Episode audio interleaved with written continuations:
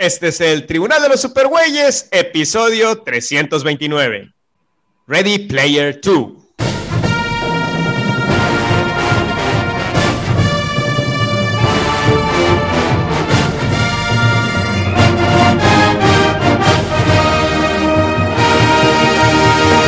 De todos los confines cósmicos del universo se reúnen con papas y chelas las más poderosas fuerzas del bien que se hayan visto.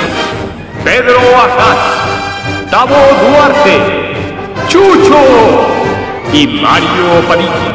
Todos dedicados a luchar por la paz y la justicia de la humanidad y hablar un rato de cómics también.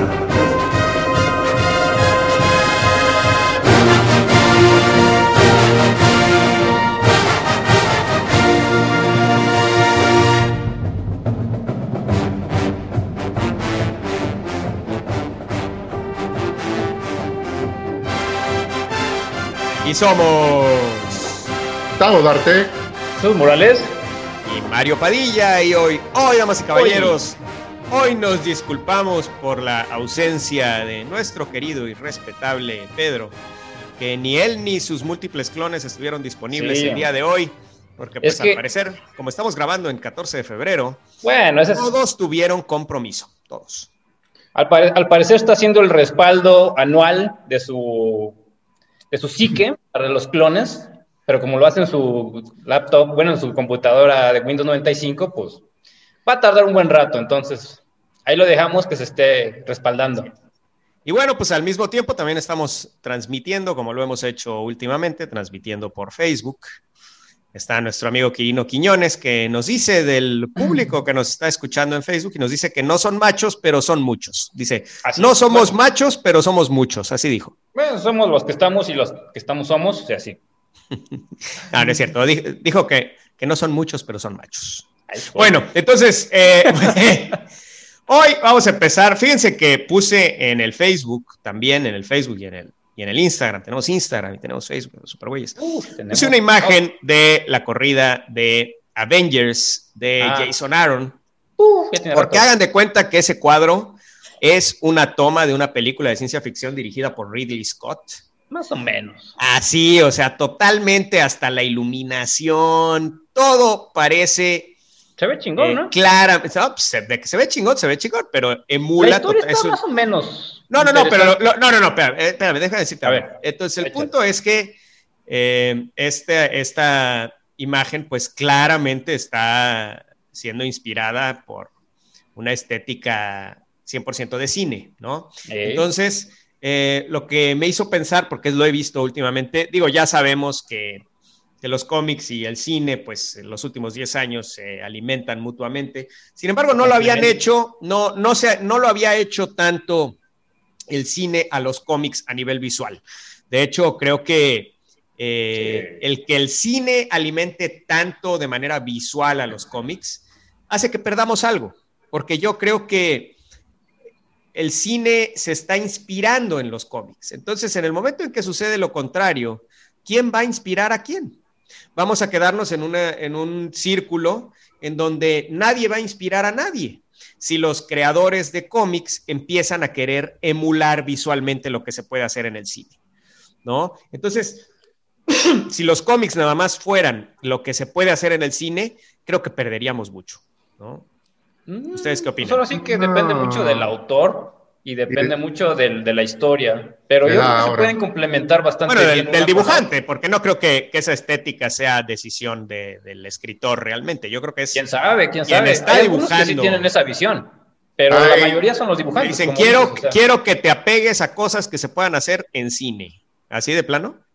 No, Pues hay unos ser, que. fíjate que hay algunos que sí lo manejan de ese estilo, o sea, te dan, yo quiero aquí un white shot, yo quiero aquí un, este, un close-up a este, depende del lenguaje del, dibu- del dibujante, la, la relación que tengan unos con otros. Algunos sí tienen esa capacidad de ver visualmente más allá de lo evidente, como Leono, pero Ver otros, pues, visualmente más allá de lo evidente. exactamente, por eso, más allá de lo que piensas y pues, lo puedes plasmar así, porque tienen esa, algunos autores, te digo, algunos escritores sí tienen capacidad de ver Imagínate que Jim visuales. Starlin hubiera dicho, me voy a pegar a solo lo que se puede hacer en el cine.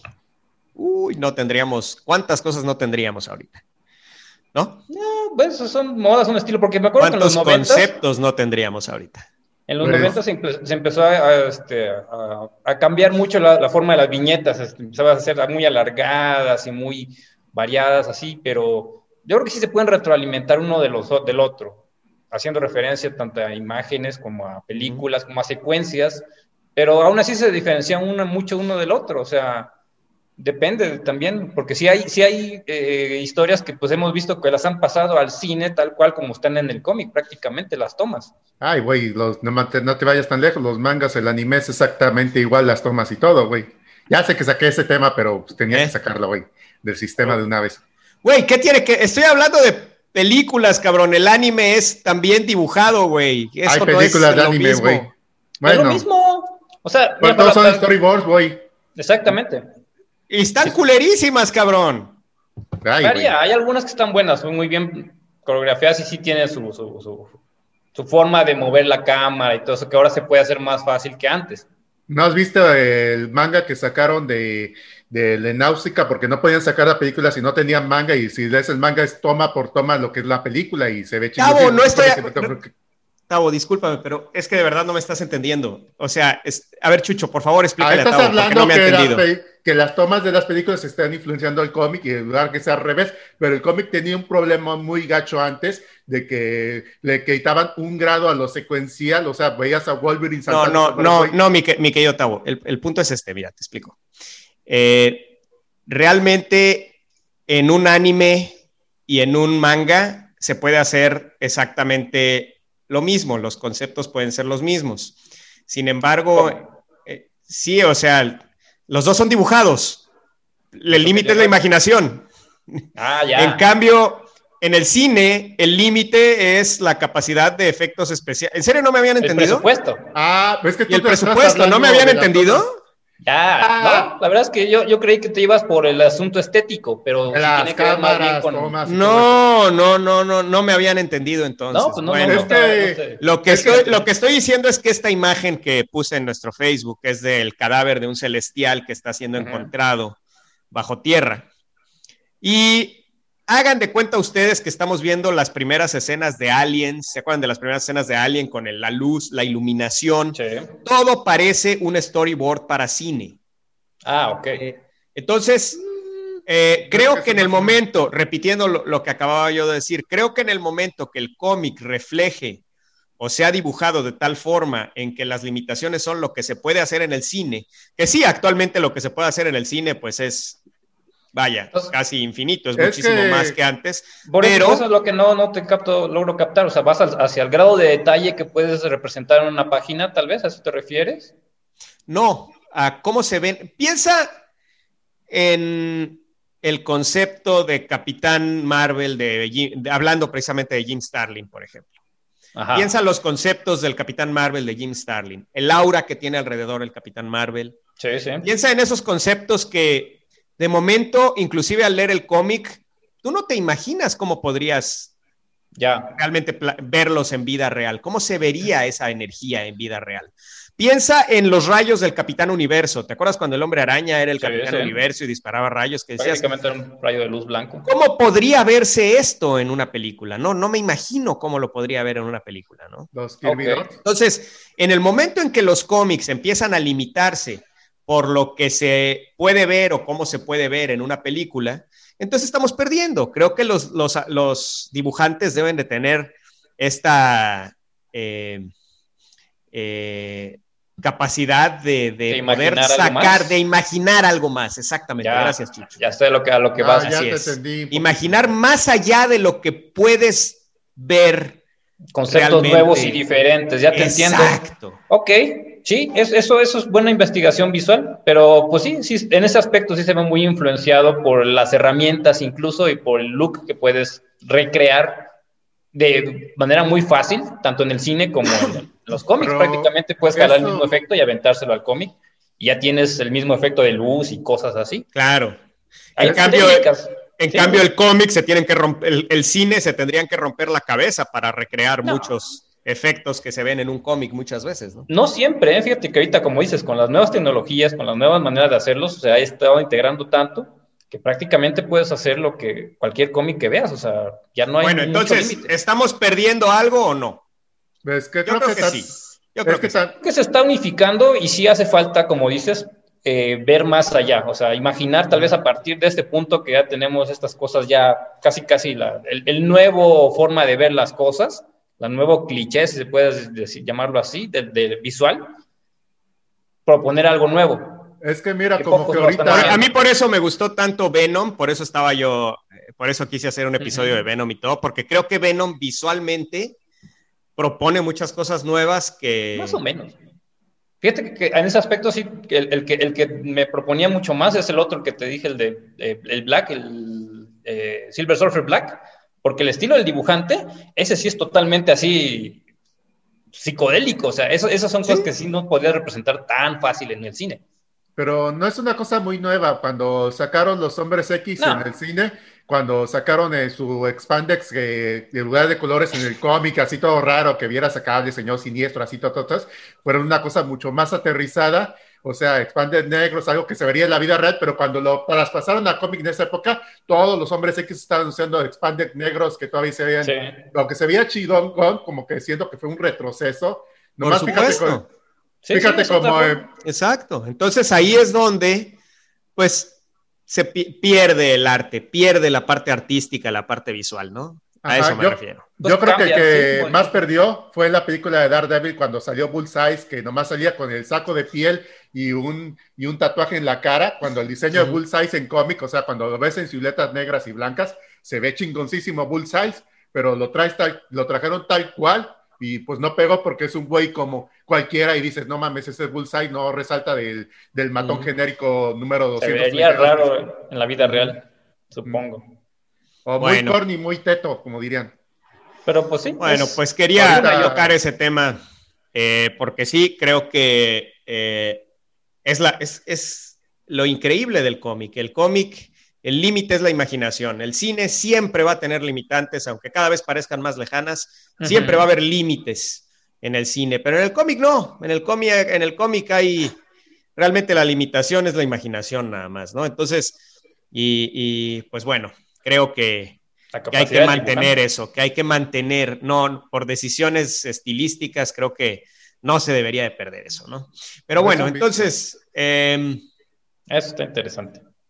en fin, entonces, bueno, hoy vamos a platicar de Ready Player 2, la novela de Ernie Klein, de Ernest Klein, que parecía que era broma, ¿no? Que hey, hay una segunda parte de Ready Player One. ¿Para ¿Cómo? ¿Neta? Pero ¿para dónde iría? ¿Cómo podría ser eso? ¿Cómo podría haber una segunda parte de Ready Player One? De hecho, hicimos esa pregunta hace poco Ah, sí, escuchen nuestro aquí en el, anterior. aquí en el podcast. eh, antes de leerlo, porque realmente yo no veía para dónde podría ir y de hecho lo mencioné en ese momento, fuera de que se le ocurra volver a hacer la misma historia, solo ligeramente. Más o menos ¿no? latinamos en varios aspectos. ¿eh? En varios, especialmente Tavo, Tavo le atinó, pero creo que realmente es porque, pues no, no quiero decirlo tal cual, pero sí, desgraciadamente, el- los conceptos que utilizó Ernie Klein hasta cierto punto, pues se fue por lo obvio, ¿no? Se fue por crear otro concurso, crear, en fin. Capitán Bueno, Obvio. sí, entonces, bueno, an- antes de querer empezar, antes de querer empezar eh, a hablar de. Ready Player 2 y de, eh, sí me gustaría, aquí hay, pues con el tema de que es una novela, pues estoy seguro que hay muchísima gente que no la ha leído, de hecho estoy seguro que es la mayoría que no, que no ha leído la novela. Entonces me pesar gustaría que primero habláramos sin ningún spoiler, sin ningún spoiler. Eh, y pues ya después de, de un punto hablemos ya totalmente hablando de lleno eh, sobre la trama. Entonces, nos vamos a enfocar. Primero, yo quisiera eh, hablar de Ready Player One. Le dedicamos un episodio hace años. Fue una novela que, que para mí fue pues muy especial. Eh, me Es que nadie pareció la vio venir esa, o sea, estaba... en su momento me pareció muy novedosa, pero también me pareció muy novedosa por mi ignorancia en el género. En su momento me pareció muy novedosa eh, el- los conceptos en cuanto a realidad virtual, Ah, ok. porque pues no, no me había yo metido de lleno a leer eh, eh, novelas del género cyberpunk, ¿no? Que es Ah. donde más se ha explorado el, concepto de la realidad virtual. Hay, eh, Como de Matrix. Poco después de, leer Ready Player One, leí una novela eh, que se llamaba Snow Crash, de un autor que se llama Neil Stephenson, que es... Neil Stephenson es eh, uno de los principales representantes del cyberpunk en Estados Unidos, novelas. y fíjense, en los noventas, Neil Stephenson predijo muchísimas cosas que iban a pasar, tanto con el Internet como con la realidad virtual. Y su novela es una, es, eh, es casi una sátira del género cyberpunk. Eh, es precisamente una historia similar a Ready Player One, que tiene que ver también con un mundo en donde hay una realidad virtual que permea ese mundo y que prácticamente rige ese mundo, esa realidad virtual. Y es, un futuro cercano, digamos, lo que él se imaginaba que sería el 2015, 2020. Uh, en los noventas. Eh, pero sí, es, una sátira, vaya, el, protagonista se llama Hero Protagonist, imagínate, el protagonista es el mejor espadachín del mundo, ¿no? Utiliza unos, unas katanas el güey, pero tanto en la vida real como en el, como en el ciberespacio, ¿no? Y eh, pues todo este tema es de hackers. Se, pone muy filosófica la historia. Yo al principio me acuerdo mi experiencia, ya tiene mucho que la leí, pero me acuerdo mi experiencia al empezarla a leer.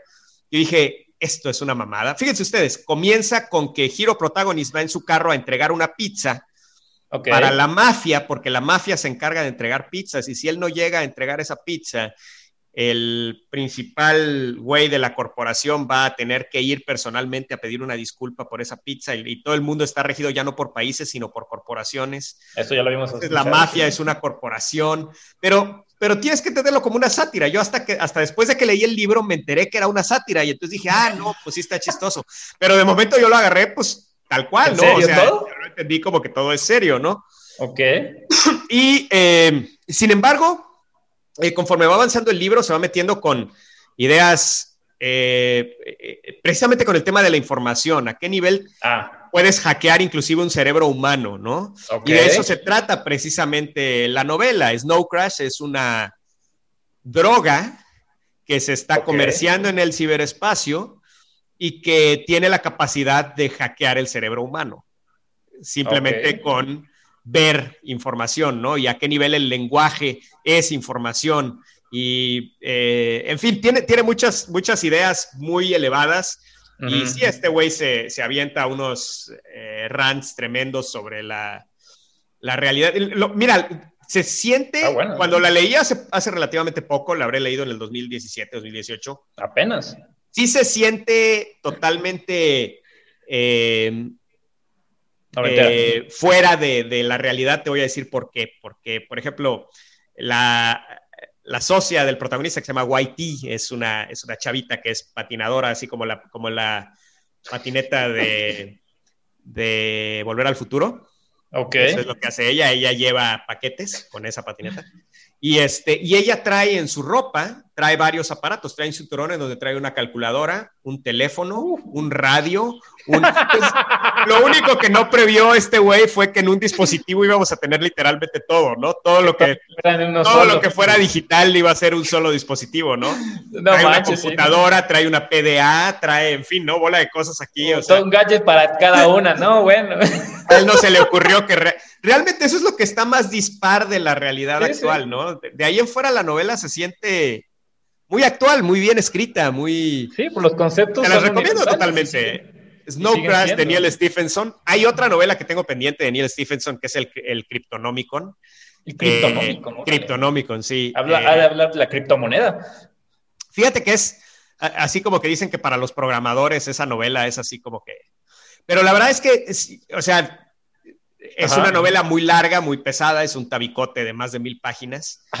y no me, no me ha aventado el clavado todavía, ¿no? Pero Snow Crash, la verdad, me gustó muchísimo en su momento.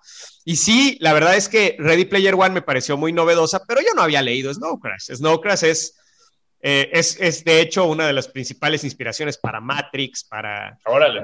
para múltiples eh, historias que tenemos actualmente fueron inspiradas en Snow Crash, ¿no? Entonces, Es que el juego de. Ender también. Yo no, cuando yo leí Ready. Player One, yo no había leído Ender's Game, cabrón. ¿Tú O sea, habías leído Ender Game? No mames. no, güey, yo leí, yo leí Ender's Game a raíz de haber leído Ready Player One y, reí- Uh. y leí Snow Crash al- a, raíz de haber leído Ready Player One. Ok.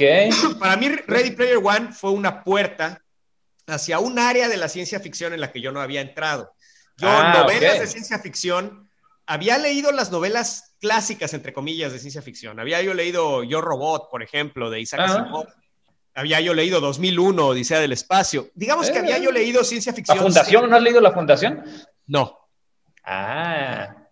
Había yo la- leído ciencia, ficción seria, no sé si me explico. Eso es Sí, o sea, pero, pero lo que no había leído era esta nueva corriente que empezó Sí. en los noventas, de esta ciencia ficción tan fantasiosa. Eh, que es- es- es, es- pero son las novelas en las que está basada Ready Player One. Y realmente lo que trajo nuevo Ready Player One, que pues tampoco es nuevo, es todo este tema de la nostalgia, ¿no? Y, le- y la aplicación de toda esa nostalgia a esa. a Eso esa más que nada. Eso es lo que define más que nada a Ready Player One.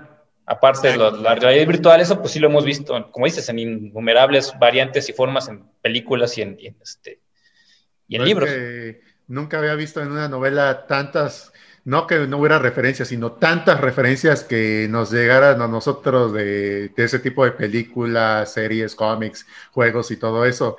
Había visto en otras una que otra, pero no a ese nivel realmente. Sí, yo, yo- por eso te digo, yo les recomiendo ampliamente que lean, que lean, es, es, eh, eh, por ejemplo, Snow Crash, te digo. De, de- Snow Crash, oye, buena, ¿eh? soy Si interesante. no han leído Ender's Game, lean las novelas de Ender's Game, eh, por lo menos la primera y la segunda. La primera, la segunda ya es otra cosa, se va por otro Pero, lado. Bueno, por lo buena. menos hizo otra cosa, güey. Por lo menos Sí. Ender viajando en el espacio, güey. Por lo menos quiso hacer otra cosa, no como otras personas que, de las que vamos a hablar el día de hoy. Eh, pero, pero sí. También está eh, buena. Yo, yo les recomiendo, o sea, si, si quieren leer algo como Ready Player One, y les recomiendo eh, definitivamente Snow Crash y, y Ender's Game. Ahora, también si quieren leer más de Ernie Klein, a mí me encanta, y ya le he leído tres veces en mi vida, Tres güey. yo Armada. lo he podido leer una vez. Yo no la he leído una vez y me la pasó Chucho, pero sí me la eché de jalón como en tres o cuatro días. Armada de Ernie Klein. Eh, me encanta esa novela, güey. Me encanta, cabrón. La, la leí casi seguido cuando salió, dos veces, y ahorita hace recientemente, antes ¿Otra de, de leer Ready Player 2, eh, me aventé Armada y me volvió a encantar, cabrón. La verdad es que es, es una historia muy chida. Es, no sé si se acuerdan de una película que se llamaba El último guerrero en México. No, el La Starfighter. referencia. Bueno, en México, no sé cómo se llama. En México se llamaba El último guerrero. Ok. Eh, y era de un güey ¿Era un que No. era muy chingón en, la, en una maquinita que le pusieron en su edificio de departamentos. Tanto que yo, yo siempre De se me hizo cagada esa escena, güey, que, que el güey hace un high score, super high score, y la maquinita se empieza a volver loca, y entonces hasta toda la gente sale del- de, su departamento a ver qué el, el evento, no había nada que hacer ahí, o sea, no, El no la maquinita. cabrón.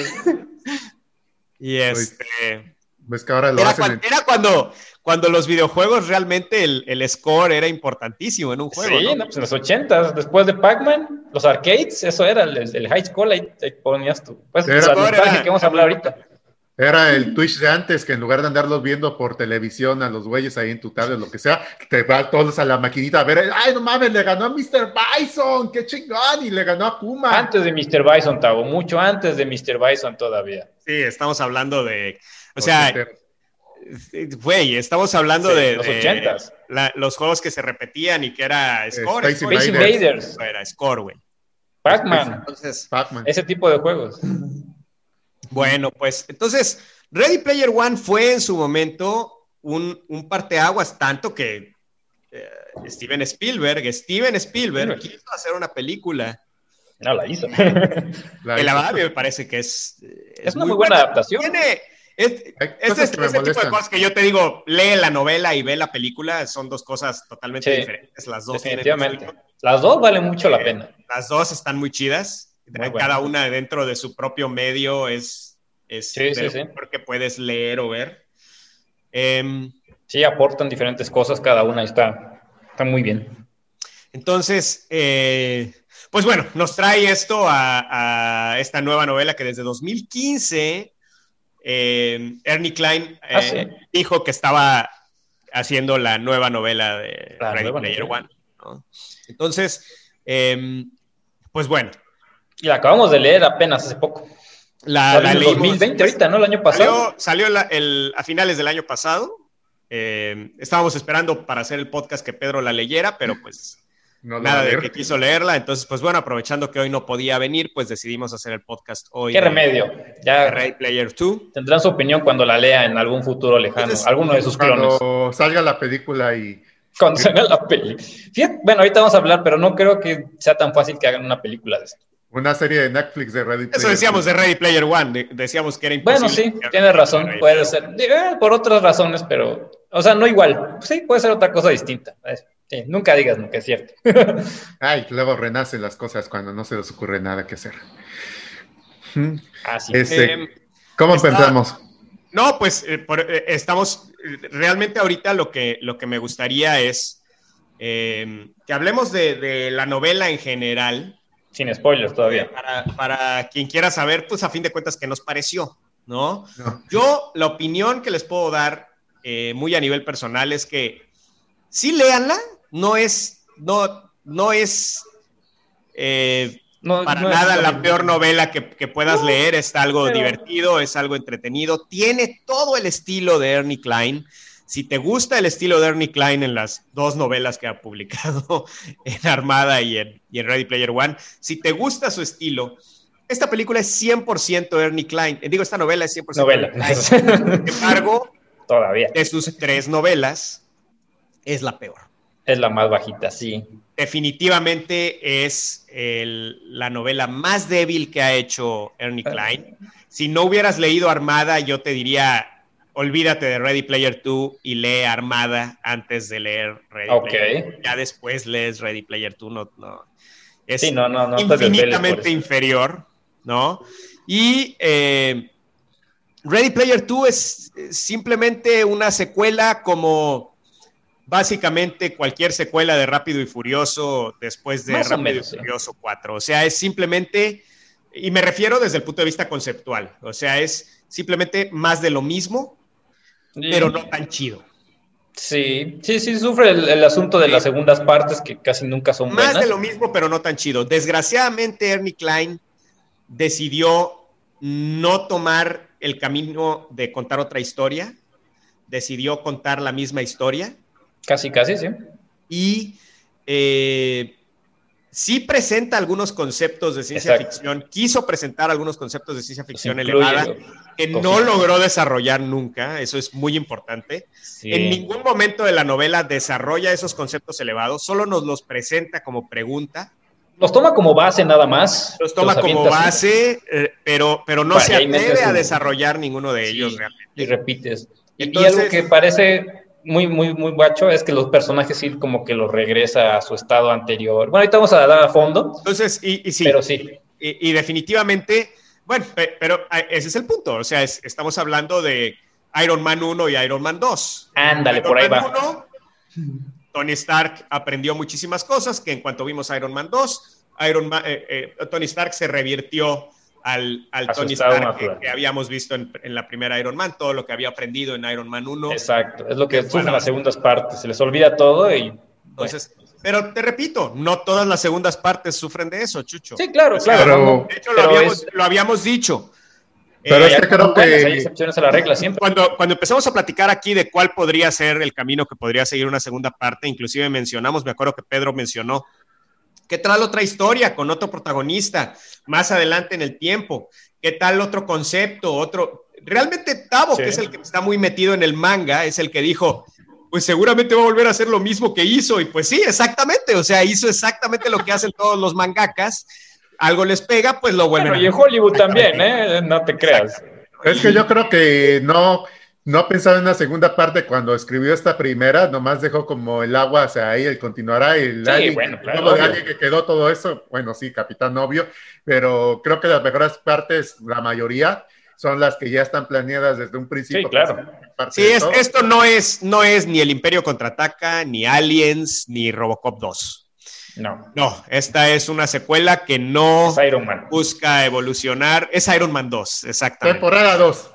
Es Iron Man 2, es Rápido y Furioso 4, Eh, es um, Las, todas estas secuelas que siguen la misma onda de la primera, es eso. Sin embargo, no tan chido. No te vas a sentir tan identificado.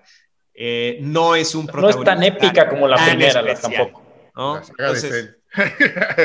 Pues bueno, entonces esa es, no, a mí me gustaría que ustedes, esa es mi opinión personal, no sé ustedes que hayan opinado habiendo leído la novela. Voy primero, este, mira, este, cuando lo, cuando empecé a leer el libro, no empecé, este, lo leí, lo leí, o sea, no paré de leerlo, este, me llamó mucha atención porque además fue más digerible para mí porque ya conocía los personajes, ya conocía el mundo, pero de repente hubo un alto total en el libro, que hubo un alto total en el libro que realmente porque agarraron unas, agarraron unas referencias que no están en mi espectro, están muy lejos de mi espectro y que nunca voy a entender. Ajá.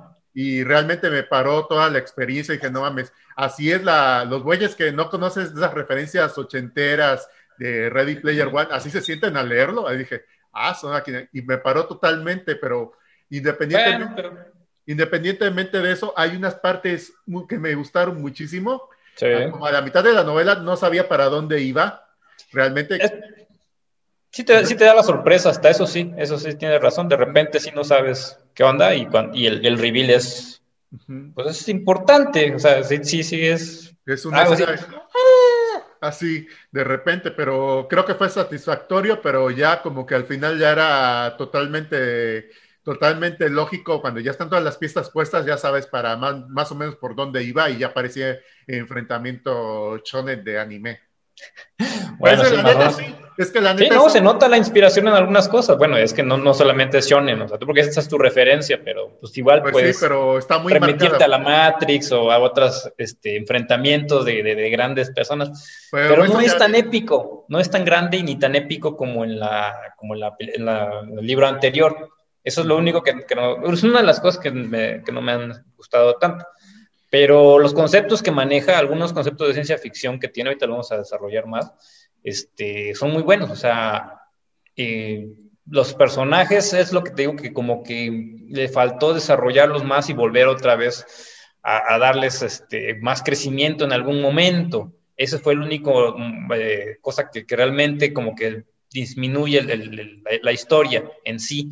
Pero los reveals, o sea, las sorpresas que te da de repente y algunos conceptos de ciencia ficción son muy, muy interesantes, por lo menos, eh, incluso se pueden como a filosofar un poco al respecto y sí te puede dar algo más así. y- Pero sí, las referencias no han sido ni tan buenas ni tan importantes o, o tan generales o, o que lleguen a más gente como en el libro anterior. Eso, de eso sí, como que, no sé, se fue muy a, a cosas muy de nicho, muy de nicho de repente. Entonces puede que te guste, puede que no, realmente. Y la historia más o menos sí lo, lo, lo, lo daba, o sea, lo requería. Güey, se puede pero decir. no, no, no es que sean, fíjate que no, eh, ahí estoy en desacuerdo contigo, Chucho. No, no es que sean malas las referencias ni porque sean No, de no he nicho. dicho que sean Es que malas, no- son más de nicho. No, es lo que aunque sea, ah, no, ni es porque sean de nicho. Las, las de Ready Player One, el primer, el primer libro, son muy de nicho, cabrón. Estamos hablando de no mames. Eh, Pues, Bueno, pero son la más secuencia de Pac-Man, cabrón. O sea, es que lo que estamos de nicho, güey. A lo que me diciendo. refiero es que la- las, las, las referencias aquí, toda la trivia aquí, no encaja en la historia como encajaba en el primer libro. En el primer libro Sí. encajaba perfectamente. Aquí se siente totalmente aleatorio. Se siente poco. totalmente, eh, Ah. totalmente, eh, simplemente te lo están dando a cucharadas. güey. La- la- esa, esa fue, Ese es el problema. ¿Se nota? Porque hay, hay muchas cosas. Por ejemplo, toda la escena, toda la escena- hay una escena, por ejemplo, dedicada a un cantante en específico. no quería Ahorita decir vamos. spoiler. toda esa escena, to- toda, toda esa parte de trivia, a mí no me interesó en lo más mínimo, pero ¿saben por qué también? Porque realmente podría yo intercambiar todo eso por cualquier otra cosa y la historia, la trama de la novela sigue siendo la misma. No, Relativamente, sí. Si yo, intercambio la secuencia, si yo intercambio la secuencia de Pac-Man en Ready Player One, la historia Ajá. ya no es la misma, ¿eh? Es totalmente diferente, güey. O Entonces, sí, sí, sí, están mejor integradas en la historia. El problema es que esas, esas escenas de trivia están 100% integradas y son necesarias para que avance la trama. Esta, esta, en, en este libro, las secuencias de trivia son totalmente aleatorias, pueden ser cualquier cosa y van a funcionar exactamente igual. Se nota que las, que las implementó para hacer brillar a cada uno de los personajes. Eso es lo único que se, se nota mucho. Pero como dices, puede haber sido cualquier otra cosa y, pues de entrada no, no, este, o sea, a mí me perdieron. estás pensando más bien en sus personajes antes que, en lo que fuera la, trama, pues... a ver, Tavo, pero, pero a ver, dice Tavo que lo perdieron, pero yo me acuerdo que cuando, porque Tavo acabó de leer el libro antes que yo, y cuando yo lo estaba leyendo, Tavo me dijo que a él le había gustado mucho. Entonces explícame ese cambio, Tavo, ¿qué pedo? ¿Por qué, cambiaste ahorita de que, de que te había gustado mucho el libro? No, dije que sí me gustó mucho el libro. Este, lo estaba diciendo un momento cuando fuiste al. Bueno, cuando estaba diciendo, este, me gustó, me lo empecé a devorar, pero llegué a esa parte específicamente. Sí, lo dijo. me costaba muy, me costaba mucho trabajo seguir leyéndolo. Y ya pasaron varios días y me esforcé para leerlo. Esa parte ya de ser brincada, porque obviamente esas referencias están totalmente lejos de mi espectro y ya de ahí me lo devoré rápidamente, pero aparte, están lejos de mi espectro y dije, no mames, esto piensan los bueyes que leyeron Ready Player One, que no entendieron todas esas referencias, dije, entonces... Oye, me, estoy cagando de risa porque es que aquí en los comentarios de, en los comentarios de Facebook dice Edgar Arce que, Dice que en cualquier momento, Chucho, en cualquier momento le pides a Grima sacar el Palantir.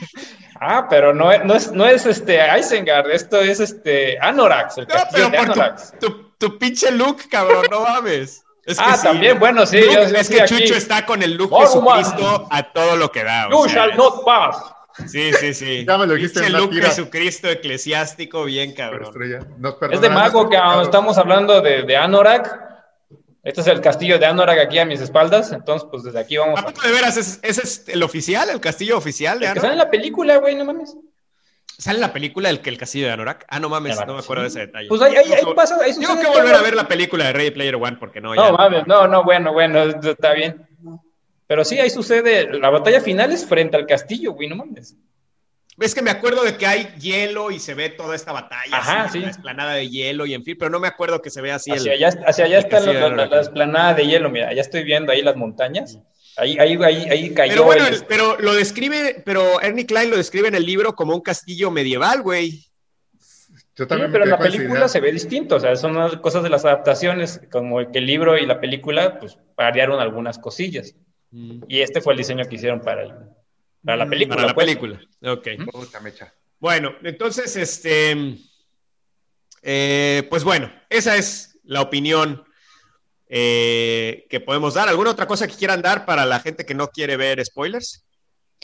Pues rapidito, este, yo creo que sin dar spoilers, creo que el libro como que la parte de la primera parte es como para, yo de las quejas que tenía del primer libro, este, como que las compone en esta segunda parte, este, no quiero decir por qué todavía, pero como que siento que fue como hasta cierta manera reaccionario, porque yo pensé que nomás pensaba así, pero busqué tantito para discutir el libro y vi que mucha gente pensaba igual que yo. Ah, güey, no soy único y diferente, pero bueno. Detergente tal vez.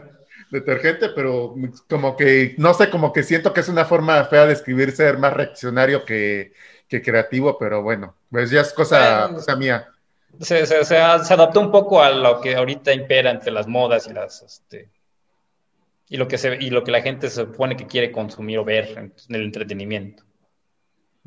Digamos. ¿Crees que Ready Player One, Ready Player 2 es así porque buscó, o sea, es un libro de focus group, entonces? No, creo que parece, que buscó, que buscó adaptarse a lo que ellos creen que busca el público. Creo que una parte que, por eso te digo que parece un poco a que sí se, bueno, está siendo más incluyente. Que lo tuvo en mente, no tanto influenciado, pero sí lo tuvo en mente de lo que pensarían aquellos. Pero sí está muy evidente dentro de lo que se escribe todo. Fíjate que el, la industria literaria de Estados Unidos es una industria muy comercializada. Eh, la parte artística pasa a segundo término en, en, cierto estilo de novelas, ¿no? Por ejemplo, eh, y ciertos autores son muy presionados a producir cierto tipo de material, ¿no? Y no salirse de ese, de ese tipo de material. Por ejemplo, ahorita que se murió, eh, que se, acaba, se murió hace relativamente poco Michael Crichton, Ah, yo creo Ah, ¿se no, murió? Tiene ratísimo, Empeza- güey. empezaron, bueno, vaya, hace poco. Reciente, últimos- como 10 años o más. como 10 Ay, años hace ya que se murió. Bueno, el punto Ay, es no que mames, no sabía. Que decías que se están de saliendo. Están saliendo varias novelas escritas por él con un seudónimo. Eh, igual, por ejemplo, Stephen King, que escribía con varios seudónimos, entre ellos uno que se llama Richard Bachman, que a mí me gustaba Richard Bachman. Yo decía, ah, no mames, escrita por Richard Bachman. La voy a, por ejemplo, El Fugitivo es de. Richard Bachman. Y Richard Bachman era Stephen King, ¿no? Mira. Entonces, Con razón. eh, eh, desgraciadamente sí, la, la industria gringa está muy, muy eh, comercializada y Sí. probablemente sí de- fueron decisiones ya editoriales Probablemente. de decir, ¿sabes qué? No, queremos que la novela sea así o así. Tienes que Queremos que, tener metas estos este conceptos. contenido, incluir estas Queremos que, cosas tenga, para que incluyas este- estos conceptos. Queremos hacer que, eh, este grupo dijo que, que tenías que hablar de ellos, entonces tienes que meter esto, tienes que meter aquello, tienes que meterle, salte del tema de los videojuegos, necesitamos que hables más de música, necesitamos que hables más, no sé, Sí, o no sé hasta qué gente, punto, o no sé hasta qué punto verdaderamente Ernie ser. Clan quería o, o tenía dentro de él todo eso, ¿no? O sea, ¿Quién no se sabe? realmente, no Sí, se sabe, no lo podemos saber porque él no lo puede decir. Ready eh, o sea, es. Ernie Klein no lo puede decir porque pues es, es está absolutamente prohibido. Pues, Por no, los ya no le NDAs. darían chamba, ¿no? Ujú. Pues ya cuando Tal vez por- su- O tal vez porque lo tienen con, con contratos mordaza, no sé. El punto es que no puede, Puede ser, puede decir ser. eso. No puede, no puede decirlo, ¿no? Entonces no podemos saber realmente si le echaron a perder su novela o no. Sin embargo, en múltiples historias vemos cómo los autores son presionados para producir Sí. cierto tipo de historia, tanto que el mismo Stephen King escribió una novela sobre eso. ¿Cuál es? ¿no? El mismo Stephen King escribió la novela, una novela en donde un escritor choca en la carretera, es secuestrado Ah. por una mujer, Ah, y- o sea. ¿no? Sí, Ahí tiene la la película, película de Michael. Caine, de, de Michael Caine, de, ¿cómo se llama? Este, bueno, Este. Ay, se me fue ahorita su nombre. Stephen King, Stephen murió, King creo. escribió esa novela específicamente en crítica a la a- de James Caan. Escribió esa novela específicamente en crítica a, a todas las presiones que, que sintió de la industria literaria por años, Mira. ¿no? Cómo lo tenían Pues, con, una, con una pistola en la cabeza para escribir Prácticamente. historias y cierto tipo de cosas. Que ¿no? ese es el personaje de Katie Bates en, en la película, entonces, rompiendo de las piernas y obligándolo a hacer las cosas. Órale. Entonces, Pues eh, realmente el- el- la película de Misery es, es realmente, realmente habla precisamente de eso, de, de cómo, este- pero claro, estamos hablando de que Stephen King es el autor, Sí, porque no, por décadas ha sido el, el- el autor más comercial Sí. de Estados Unidos, ¿no? Sin embargo, güey, yo, yo ahorita, recientemente, o sea, si a mí me hubieran dicho en los noventas que a mí me iban a dar hueva las novelas de Stephen King, yo nunca lo hubiera creído. Sin embargo, actualmente todas las novelas de Stephen King tienen que ver, son reproducciones de It. Es un grupo de muchachos que tienen poderes y que se van a pelear con un monstruo. Lean The Outsider. Chale. Ahí lo Ah. tienes. ¿No? La- realmente la única novela chida que he leído de Stephen King y me- que me tardé mucho en leer fue la segunda parte de The Shining. Doc- Órale. el Doctor Sleep. Doctor Realmente Sleep. me tardé muchísimo en leerla porque Stephen King actualmente me da un poco de hueva. O sea, Bueno, ya está grande el señor. pero porque no se igual. repite y se... re- No, porque se repite y se repite y se repite. Por eso. Pero no es inevitable cuando estás grande que, que haces cómics, toda la cosa. No, no, Vemos no, de hecho- a Claremont que repitas tus temas así de repente. No, Sí, no, pero no de repente está bueno. Bueno, no, pues entonces, sí. Es que se digo, las ideas, pero no, no creo. el punto es que, para colmo, eh, gracias a la industria literaria de Estados Unidos, porque un autor generalmente cuando es impulsado exclusivamente por razones artísticas, pues si no tiene nada que decir, pues deja de escribir, Exactamente. ¿no? Sí, sí, pues. Pero no, Stephen King es presionadísimo porque sus novelas generan millones y millones y millones de dólares. Entonces él es presionado terriblemente a escribir y escribir y escribir la siguiente. Entonces, Antes escribía un libro cada semana prácticamente. ah, su máquina. es el caso, es, creo que es el caso de Ernie Klein.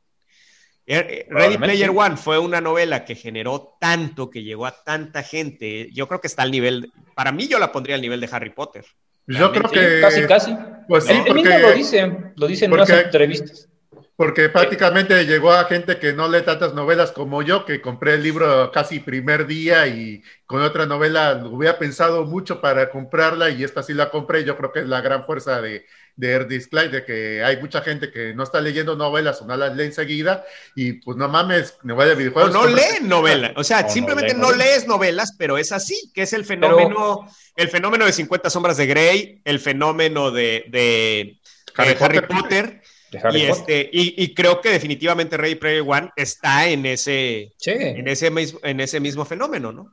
sí, sí le, sucedió a él. O sea, Entonces son este, autores antes, que están presionadísimos por producir cierto tipo de material o inclusive por producir, punto.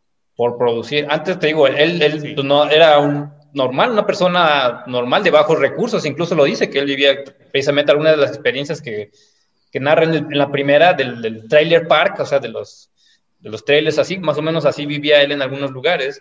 O sea, él padeció algún poco de necesidad en, en algún momento y ahorita pues es prácticamente millonario, tiene un DeLorean en su original en su este en su garage. Entonces, pues ha sido el cambio bastante. Entonces, quiera que no, pues después de la película, Bueno. incluso con tanta, pues sí, tiene que, cumplir ciertos requisitos ahora. Claro. Bueno, pues vamos a entrar ya, populares. ya de lleno a, a Ready Player 2. Spoilers. Vamos a hablar ya con spoilers y vamos a platicar la trama y en fin, vamos a platicar los conceptos que, que quiso presentar eh, Ernie Klein. Quiso entrar en ciencia ficción dura, pero pues no, no. Ay, desde, desde mi punto de vista, creo que no. Ahorita lo platicaremos, pero pues Eh, creo me que. quedó arribita. No, fue Eh, la entonces, eh, ahora sí, nomás fue la pura puntita, como se quedará mi amigo Pedro el día de hoy, 14 de febrero. Saludos a mi amigo Pedro. Ay, ay, ay. Ay, No nos vaya a dar un tranquilo, susto. Tavo, tranquilo.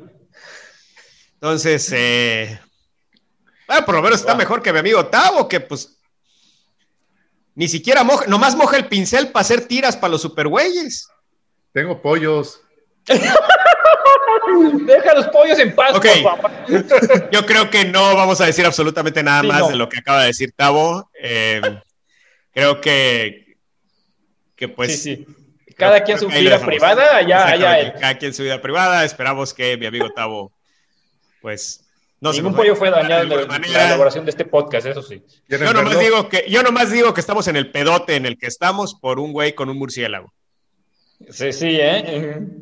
Y ese que Así que abusado, mi querido Tavo, pues, abusado. Ay, que no pase como que No te vayas a graduar de, de pollos porque dicen que los pollos son la pura entrada. Ay, no, ¿cómo te crees, güey? gradúas a- No todo crees, No mientras creas, no sean pollas, todavía. Ya, no, y gracias no, a nuestro patrocinador, Polla Tres Coronas, Jerez Tres Coronas para hacerse una polla. Ah, no, ¿ah? No, no. No, Mejor no, que no, Kentucky. no. No sé, no conozco ese patrocinador. No, ¿no conoces a Jerez Tres Coronas? No, hombre, quedan unas Ah, pollas. Jerez, yo creí que decías de las pollas. No, dije, ¿Somos dueños de eso? No, es que con Jerez Tres Coronas te haces una polla bien polla. Bueno, Ah, quedó mendigo el comercial. Bueno, supongo, no sé si es para España o para dónde es ese comercial, pero ¿No sabes lo que es una polla, Chucho? en España No. sí, ¿Y en México? en México no. Pues, No. Una bebida, No. bebida polla, ¿no? ah, No, No sabía que de lo decían eso así. Yo los conozco en España, que es tiene otros, otra connotación como la cajeta en Argentina. es- no, una polla es Jerez, huevitos, huevitos. Pero Tavo no toma. No tengo idea de lo que están hablando. Bien agitado. Ah, mira. Y, te- y leche. Ah, es- Jerez, huevos, leche. Ah, mira, pues con razón se llama polla. Así es. No, pues sí. No, no, no, no. Bueno, pues este fue el patrocinio Huevo, de leche y agitado, pues no. Bien agitado, claro. Provechito. Así es. Ay, ay, ay, ay, ay. Dice, dice Tavo que si encuentran, dice, dice Quirino Quiñones, si encuentran un pollo leyendo manga y viendo anime, ya saben qué pasó. Así es. Ay, no, qué horror. Y en vez de decir pío, pío, oye, en vez de decir pío, pío, dice pío, pío, Pío. pío, pío. Ya Y- estuvo. Tavo lee los cómics de pollos de manga. Pollo Fighter, güey, está chingón. ¿Eh? ¿Te Bueno. Y vino Ok, la autora aquí a pasando México. a- Entonces, pasando a eh, Ready Player 2 con spoilers. Eh, pues bueno, si no lo han leído, léanlo. Vale la pena para, para pasar Sí. el rato. Eh, está en todos regreso, lados para, para leerlo. Eh, lo pueden bajar en, en Kindle, lo pueden comprar físico, está en Amazon. todos lados.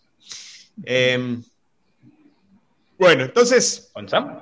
Ready Player One comienza con un Wade totalmente distinto. Me gustaría empezar con la caracterización Sí. de Wade, de Wade Watts, nuestro Sí, sí, el protagonista, protagonista. Que creo que este inicio, eh, todo ese sentimiento de esperanza que nos dejó Ready Player One al final, eh, pues se debilita por completo con este inicio de Ready Player 2, ¿no? Un, un inicio muy intenso en información, es, tarda Sí. mucho en despegar Ready. Player 2, a diferencia de, de Ready Player One, decíamos que son muy parecidas. No, la verdad es que Ready Player 2 tarda mucho en despegar la historia, tiene mucha información que dar eh, Ernie Klein antes siquiera de empezar la historia. Sí.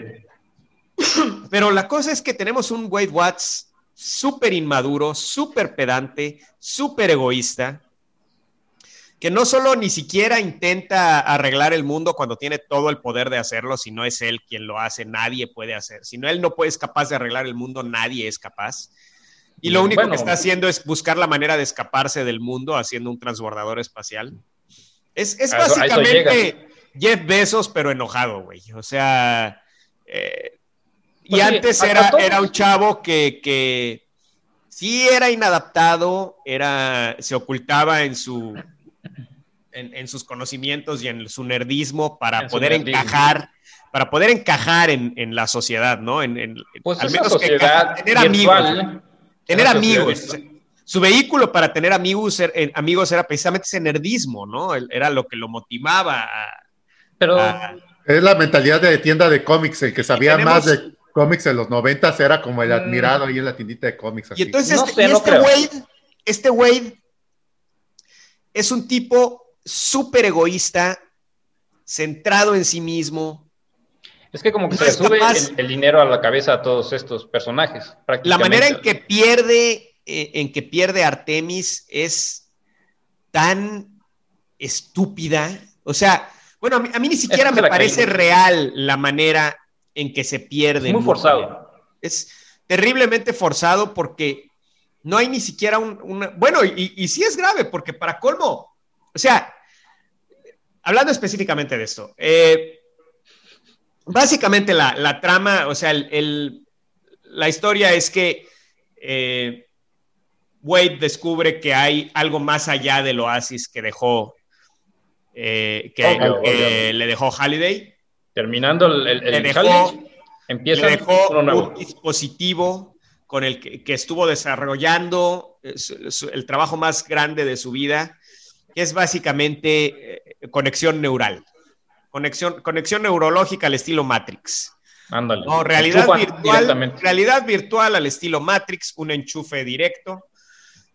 Sin embargo, A lo haces. este, este Oasis User Interface que se llama ONI, como los demonios japoneses, eso me gustó esa, esa referencia. Esa referencia. Y bueno, esa Eh, tiene limitaciones porque pues realmente puede causar daño cerebral si estás Las conectado más de limitaciones 12 creo que son horas. más bien humanas. Y todos, y todos sabemos lo adictivo que es el oasis, ¿no? Eh, Todos conocemos lo adictivo que es el oasis. Entonces, eh, eh, y, y creo que toda esta, este mensaje que nos dejó Ready Player One de que eh, la gente tenía que alejarse del oasis, tenía que dejar de necesitar el oasis y tenían que reparar el mundo, es básicamente tirado por la borda Sí. gracias al ONI. El ONI, eh, porque que en, en este momento cuando, Oh, sí. cuando Wade descubre esto, pues él eh, está en él liberarlo al mundo o no. Y pues bueno, spoilers, básicamente lo libera al mundo y lo vende por millones y millones y millones. O sea, porque güey, ¿qué pedo con esa decisión? La única que le dice que no es Artemis, Artemis es la única que Que está haciendo dice- cosas por el mundo. güey, y Artemis es la única que, que está haciendo filántropa, en fin, etcétera. Bueno, O sea, está fuera del, tratando- del oasis, se puede decir. Nosotros Pero desde mi punto de vista, desde mi punto de vista, está haciendo cosas paliativas, cosas que se ven bien en redes sociales, ¿no? No está haciendo realmente, porque no está haciendo, un, no están investigando. Un cambio drástico. Cómo resolver la hambruna a nivel mundial. No están, no están creando, o sea, si, si yo tuviera los millones que tienen ellos y estuviera en esa situación, lo primero que haría es dedicar toda la investigación no a darle alimento a la gente, sino en resolver el problema del hambre. Creo que les gana mucho, les gana mucho la soberbia. Por ejemplo, este, donan dinero, pero me dio mucha risa el japonés que daba dinero, como casi, casi como comprar cosas, esos del teletón ahí del supermercado, 10 pesos a los niños pobres, pues así, así lo sentí. Y voy a hacer un, un fondo para los Hikimoriki. Dije, no mames, no puedes andar dando dinero a los Hikimorikis, que son como los ninis de la, son los ninis japoneses de que ah. no trabajan. Dije, lo que menos necesitan es que les des dinero, pues que hagas una fábrica para que trabajen o algo, pero no les estés regalando el dinero y obviamente Híjole. nomás están donando dinero. ¿Dónde he visto eso? No, digo, y nomás están donando causas de que ellos se relacionan, pues vamos a darle oasis a los niños más pobres para que tengan ahí. Dije, no, pues también dales y su comida para que no tengan que salir trabajando y todo eso, pero son... Es que, Sus despensas. Les, gana la soberbia porque en lugar de, no sé, juntar a todos los científicos del mundo para buscar esos problemas, a huevo ellos tienen que buscar las soluciones y las soluciones que ellos piensan para darlas en el mundo. No, vamos a desarrollar pero bueno, no, de, hecho, no, ese es el punto, que no hacen nada, Tavo, ¿no? o sea, a ver, el, porque todavía que dijeras, están buscando sus soluciones. No, no, no, ni, ninguno está buscando soluciones para nada. Entonces, el, pues de hecho, se vuelve a ser adicto al, Oasis más que nunca. Eh, y bueno, tú dirías, tal vez es una decisión de Ernie Klein, ¿no? Está haciendo, nos está presentando cómo, actual, cómo actualmente somos adictos a las redes sociales y a la, a, la, a, la, satisfacción que dan los likes, ¿no? Y a la satisfacción que dan los... Sí, pero ya había establecido en la otra novela que estos personajes no eran así. Nos debió de haber presentado otros personajes en todo caso, otras personas que pudieran caer en eso. Estos personajes nos habíamos establecido que ellos no eran así. De repente son otras personas que, resulta que sí son así, todos son así, y, llega inclusive eh, eh, oh, el, tema de, eh, grabar conversaciones y grabar experiencias. La, ah, de manera... la, gota que rompe la taza entre Wade y Artemis es que Wade graba la conversación con ella sin su consentimiento. ¿No? Una conversación muy privada, una conversación que solo ellos. Sí, bueno, te digo que se empieza a volver casi un stalker, un, este, con tanto poder que tiene sobre la, sobre el, todo el, oasis. Puede ir a donde quiera, puede hacer lo que quiera, puede ver a quien, quien habla mal de él va y lo, y, lo, le, mata su avatar. Este, en fin. Se, le sube el poder a la cabeza al cabrón, definitivamente. Es el mejor jugador, pero el peor Dungeon Masters, güey. Pues, Entonces, eh, pues bueno, todo esto surge un nuevo concurso que no se había, no se sabía. En el momento que se activó existía. Ajá. Eh, y, este, y este nuevo concurso es para reconstituir las piezas de la sirena. Las siete Nadie sabe. Nadie sabe qué quiere decir eso, nadie sabe qué es la sirena. No va a ser tico. Nadie habla de qué es, pero simplemente pues todos los Gunthers en el mundo empiezan a... Porque pues básicamente no tenían nada que hacer, porque pues el concurso anterior era por hacerse de la corporación de Halliday, pero pues en este concurso yo no sé por qué hubo tanta concurrencia. Ah, el, asunto fue que, sol, que solamente él recibió el este bueno, creo que sí. Solo él podía. Él era el único, básicamente, que podía. El único que podía este, acceder al, premio, realmente. Exacto, o sea. Entonces, la verdad, ya desde ahí. En fin, entonces, eh, pero pues bueno, tenemos el, elemento del nuevo concurso, ¿no?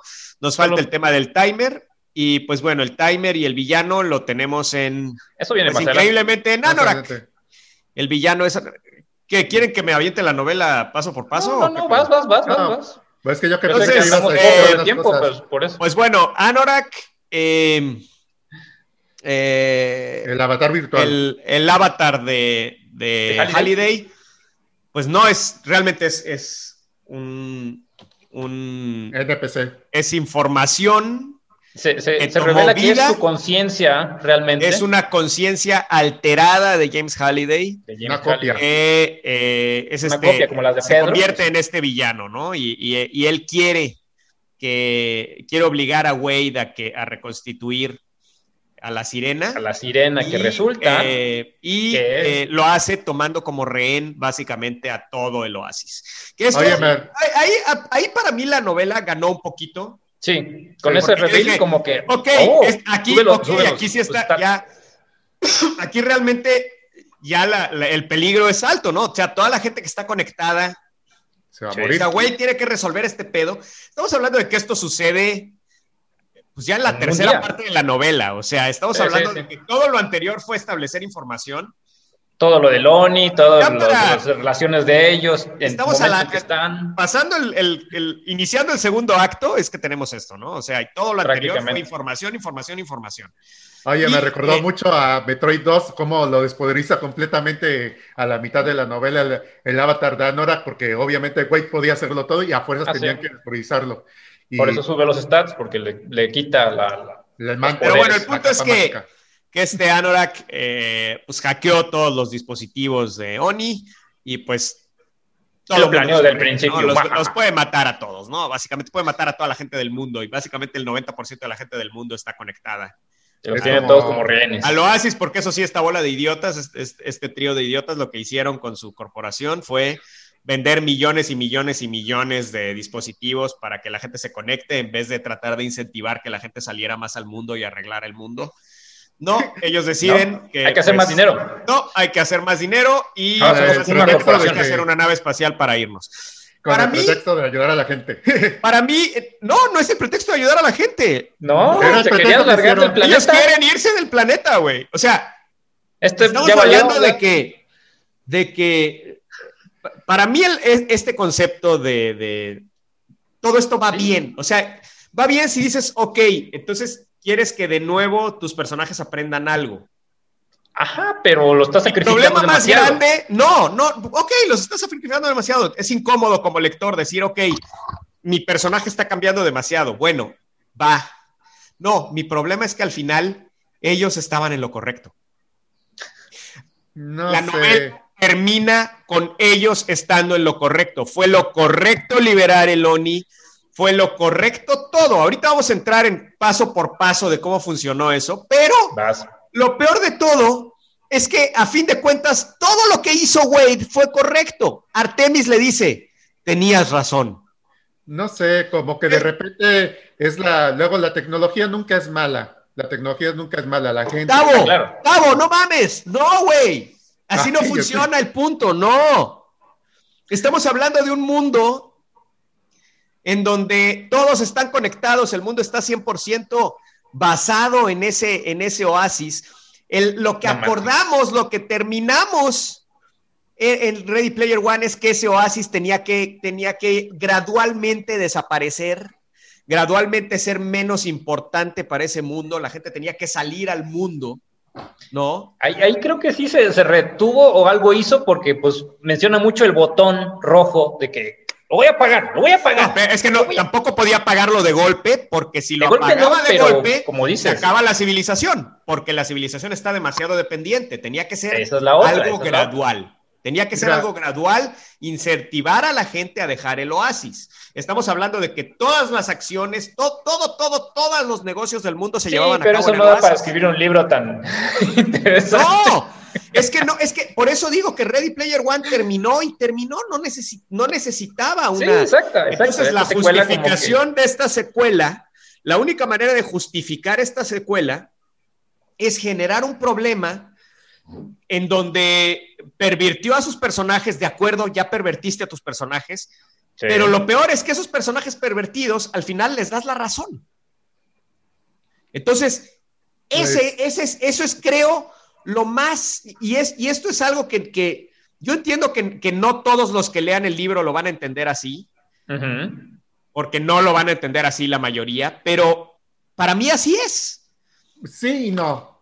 Sí, no, porque de repente creo que las intenciones, las intenciones fueron malas, porque obviamente dicen, ah, que para, para educación y todo eso, pero dije, no mames, yo estoy, nomás lo quieren porque están bien adictos a esa madre, pero digo, bueno, sale, no diría que el ONI sería malo en sí, si nomás saliera, no sé, para educar a médicos o algo así, pero fuera recreación y así, estaría una herramienta muy chingoncísima para que un médico aprendiera a pedar o cualquier cosa por el estilo, pero no mames para que estés pegado todo el tiempo, ni madres.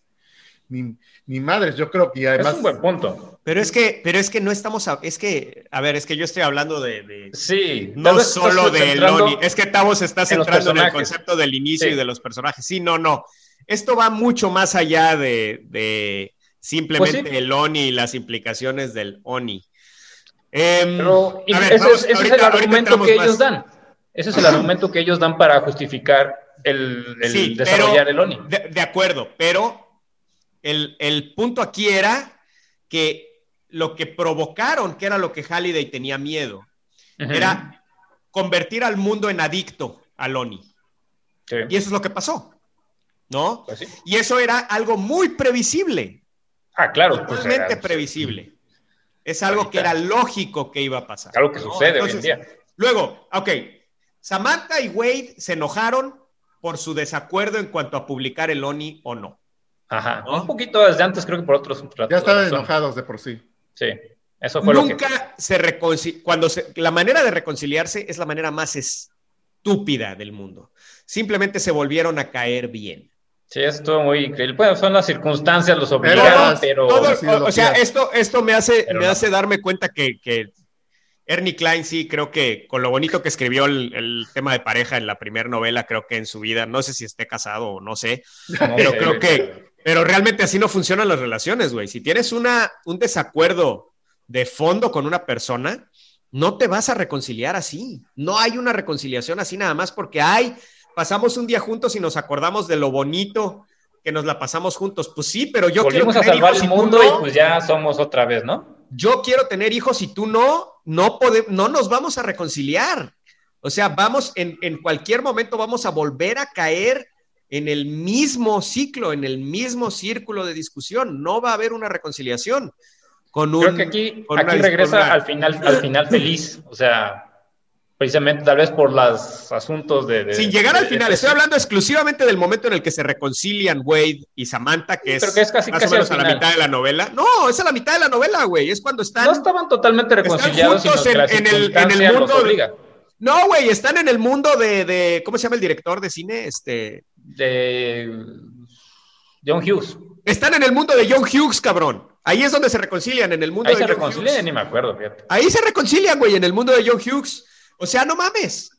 Y se reconcilian simplemente porque nos volvimos a caer bien, ¿no? Luego, eh, el- en cuanto a los villanos, ¿no? Tenemos, tenemos un, un Ah, villano eh, en el primer Ready Player One que a mí me pareció un villano increíble, ¿no? Que tenía la- a los Sixers, era el director de los Sixers y todo lo pagaba. Tenía buena para- motivación de ahí. hecho, por- el punto de los Sixers era que le pagaban a todo mundo para ganar los concursos. Exacto. Querían apoyar Es lo que hace Wade aquí. ¿Qué es lo que hace Wade aquí? O sea, él se convierte exactamente lo hasta mismo. cierto punto en el villano o lo, lo- lo que, lo que combatía. A ver, yo, a ver, eh, eh, a ver, eh, eh, al final de la, de la preparación del episodio yo, yo les puse lo que yo creía que, que había ¿Qué, pasado con, que iba yo, que, a- que era lo que yo creía que iba para allá esto. Wade siendo el villano de la novela. Yo eso es lo que pensé y dije, bueno, mucho de esto va bien si Wade se va a convertir en el villano. Ajá. Podría haber sido. Entonces, entonces tenemos, Pero- por un lado, este, este villano Anorak, que es básicamente inteligencia artificial, sin embargo, no se establece como vida, se establece como una versión Claro. corrompida de las memorias de, Halliday. de Halliday, que Me está recuerda- actuando dentro de los parámetros corrompidos de su propia inteligencia artificial, pero no Es estamos que- hablando de que es vida. ¿no? Es que No. me recuerda mucho a me recuerda mucho a Ultron de los cómics, especialmente el noventero, donde Ultron era una copia de la mente de Hank Pym, pero con todo, nomás pensando, nomás quitándole toda la humanidad, es así era realmente Hank Pym y por eso se había Exacto. vuelto loco. Pero Sí, este, este, lo veo que como que Halliway lo alteró para quitarle todos sus defectos a la inteligencia, a la inteligencia artificial, entre comillas, todos sus defectos, pero la única forma de que uno puede crecer como, bueno, a mi parecer, la única forma que uno puede crecer como persona es darte las darte cuenta de las cosas malas que tienes. Pero nadie buscaba que este güey creciera como persona, güey. No, no, no, madre no, no, no, no. es un NPC exclusivamente que iba a funcionar en el Oasis para hacer lo que necesitaba hacer. Rulo, ahí está, mira. Mira, Ahí es está que Rulo. no me entiendes. Obviamente es un MPC para hacerlo, pero es una copia de la mente de Halliway Sí. que le quitó todos sus defectos, pero al dejar todos sus defectos se volvió, se corrompió, quedó malísimo. Por eso, porque- ese es, claro, esa es, esa es la obviamente justificación de que este. Esa es la Este- justificación de que, este, de que este tipo esté loco. Es básicamente la historia de Frankenstein. Estamos de acuerdo, ¿no? O sea, es el, es el monstruo creado por el científico que, que creó vida. Porque llega un punto en la novela en que se establece, sin lugar a dudas, que Anorak No es leído, Rulo. vida Ahí, artificial. ¿no? Anorak es vida artificial. ¿no? Sí, es, es- Y es- exactamente. Es, es- aparece Sorrento, vuelve a aparecer Sorrento, pero me parece de la manera más irrelevante del mundo. Es, es el villano más, más irrelevante que puede existir. Simplemente apareció porque, pues, ¿por qué tenía que...? ¿Cuál fue que el necesitaba una punto de- herramienta. de que Es que estuviera ahí Sorrento? no podía, no podía creí que le iba a dar más en importancia la vida incluso, real. Claro, ¿qué necesidad de, liberar a Sorrento? ¿Por qué tenía que ser Sorrento? Es- Pues sí, creo que nada más Sorrento como, de ser como este- herramienta así para, ah, desde aquí a acá y ya.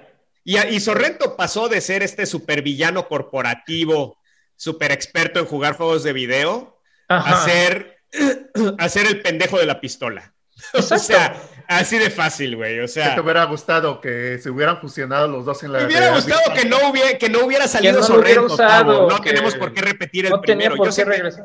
ese es el problema. Yo sé que a ti te encanta que se repita lo anterior, güey, pero no, yo no quiero volver a leer la misma historia. Ese es el Es que ni siquiera es la misma historia, porque en todo caso le das un peso mayor al, al- al personaje, pero tiene dos líneas, creo, en toda la novela. No, no habla para nada. Es nada más simplemente está ahí. para aumentar el peligro. Dices, no mames, regresó Sorrento y para todo lo Sí, que no podía es- hacer esa. Es tramposo, más bien es eso. o sea, es como una, para. una Ahí herramienta. Es una herramienta para resolver Sí. todos los problemas que no podía usar. No a ver, usar el, el punto es este, pero- es que, es que sí, y ese es, Es, mi es- queja es una solución Klein. floja. Presenta muchas cosas que no logra cristalizar dentro de la historia, Exacto. que no logra, mitad. Exactamente, todo se queda como concepto nada más. Ok, venía Sorrento, vamos a hacer algo con Sorrento, no hizo nada con Sorrento. ¿No? Ok, tenemos el ONI, todas las, todas las, posibles, las posibilidades, que nos presentan con el ONI, como Octavo acaba de decir, operaciones a distancia, las posibilidades sexuales. No, mames, ah, por cierto, esta es una novela más adulta, ¿eh? Estamos Uy. hablando de que ya, esto ya no es para adolescentes, estamos hablando de que esto es una novela adulta porque tiene temas de sexo. y, se, y se tratan estos temas de sexo de una manera muy abierta. Y de todo tipo. Y de todo tipo.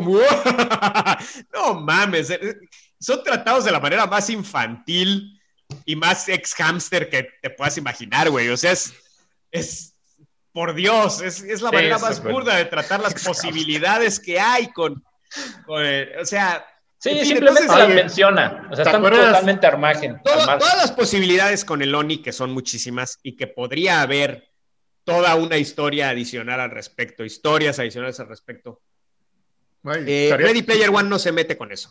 Eh, Ready Estaría Player Two no se chingón mete un con eso. simulador de vuelo con el ONI, pero realmente no sé si vieron el capítulo de Futurama de por qué los humanos no deberían estar con los robots.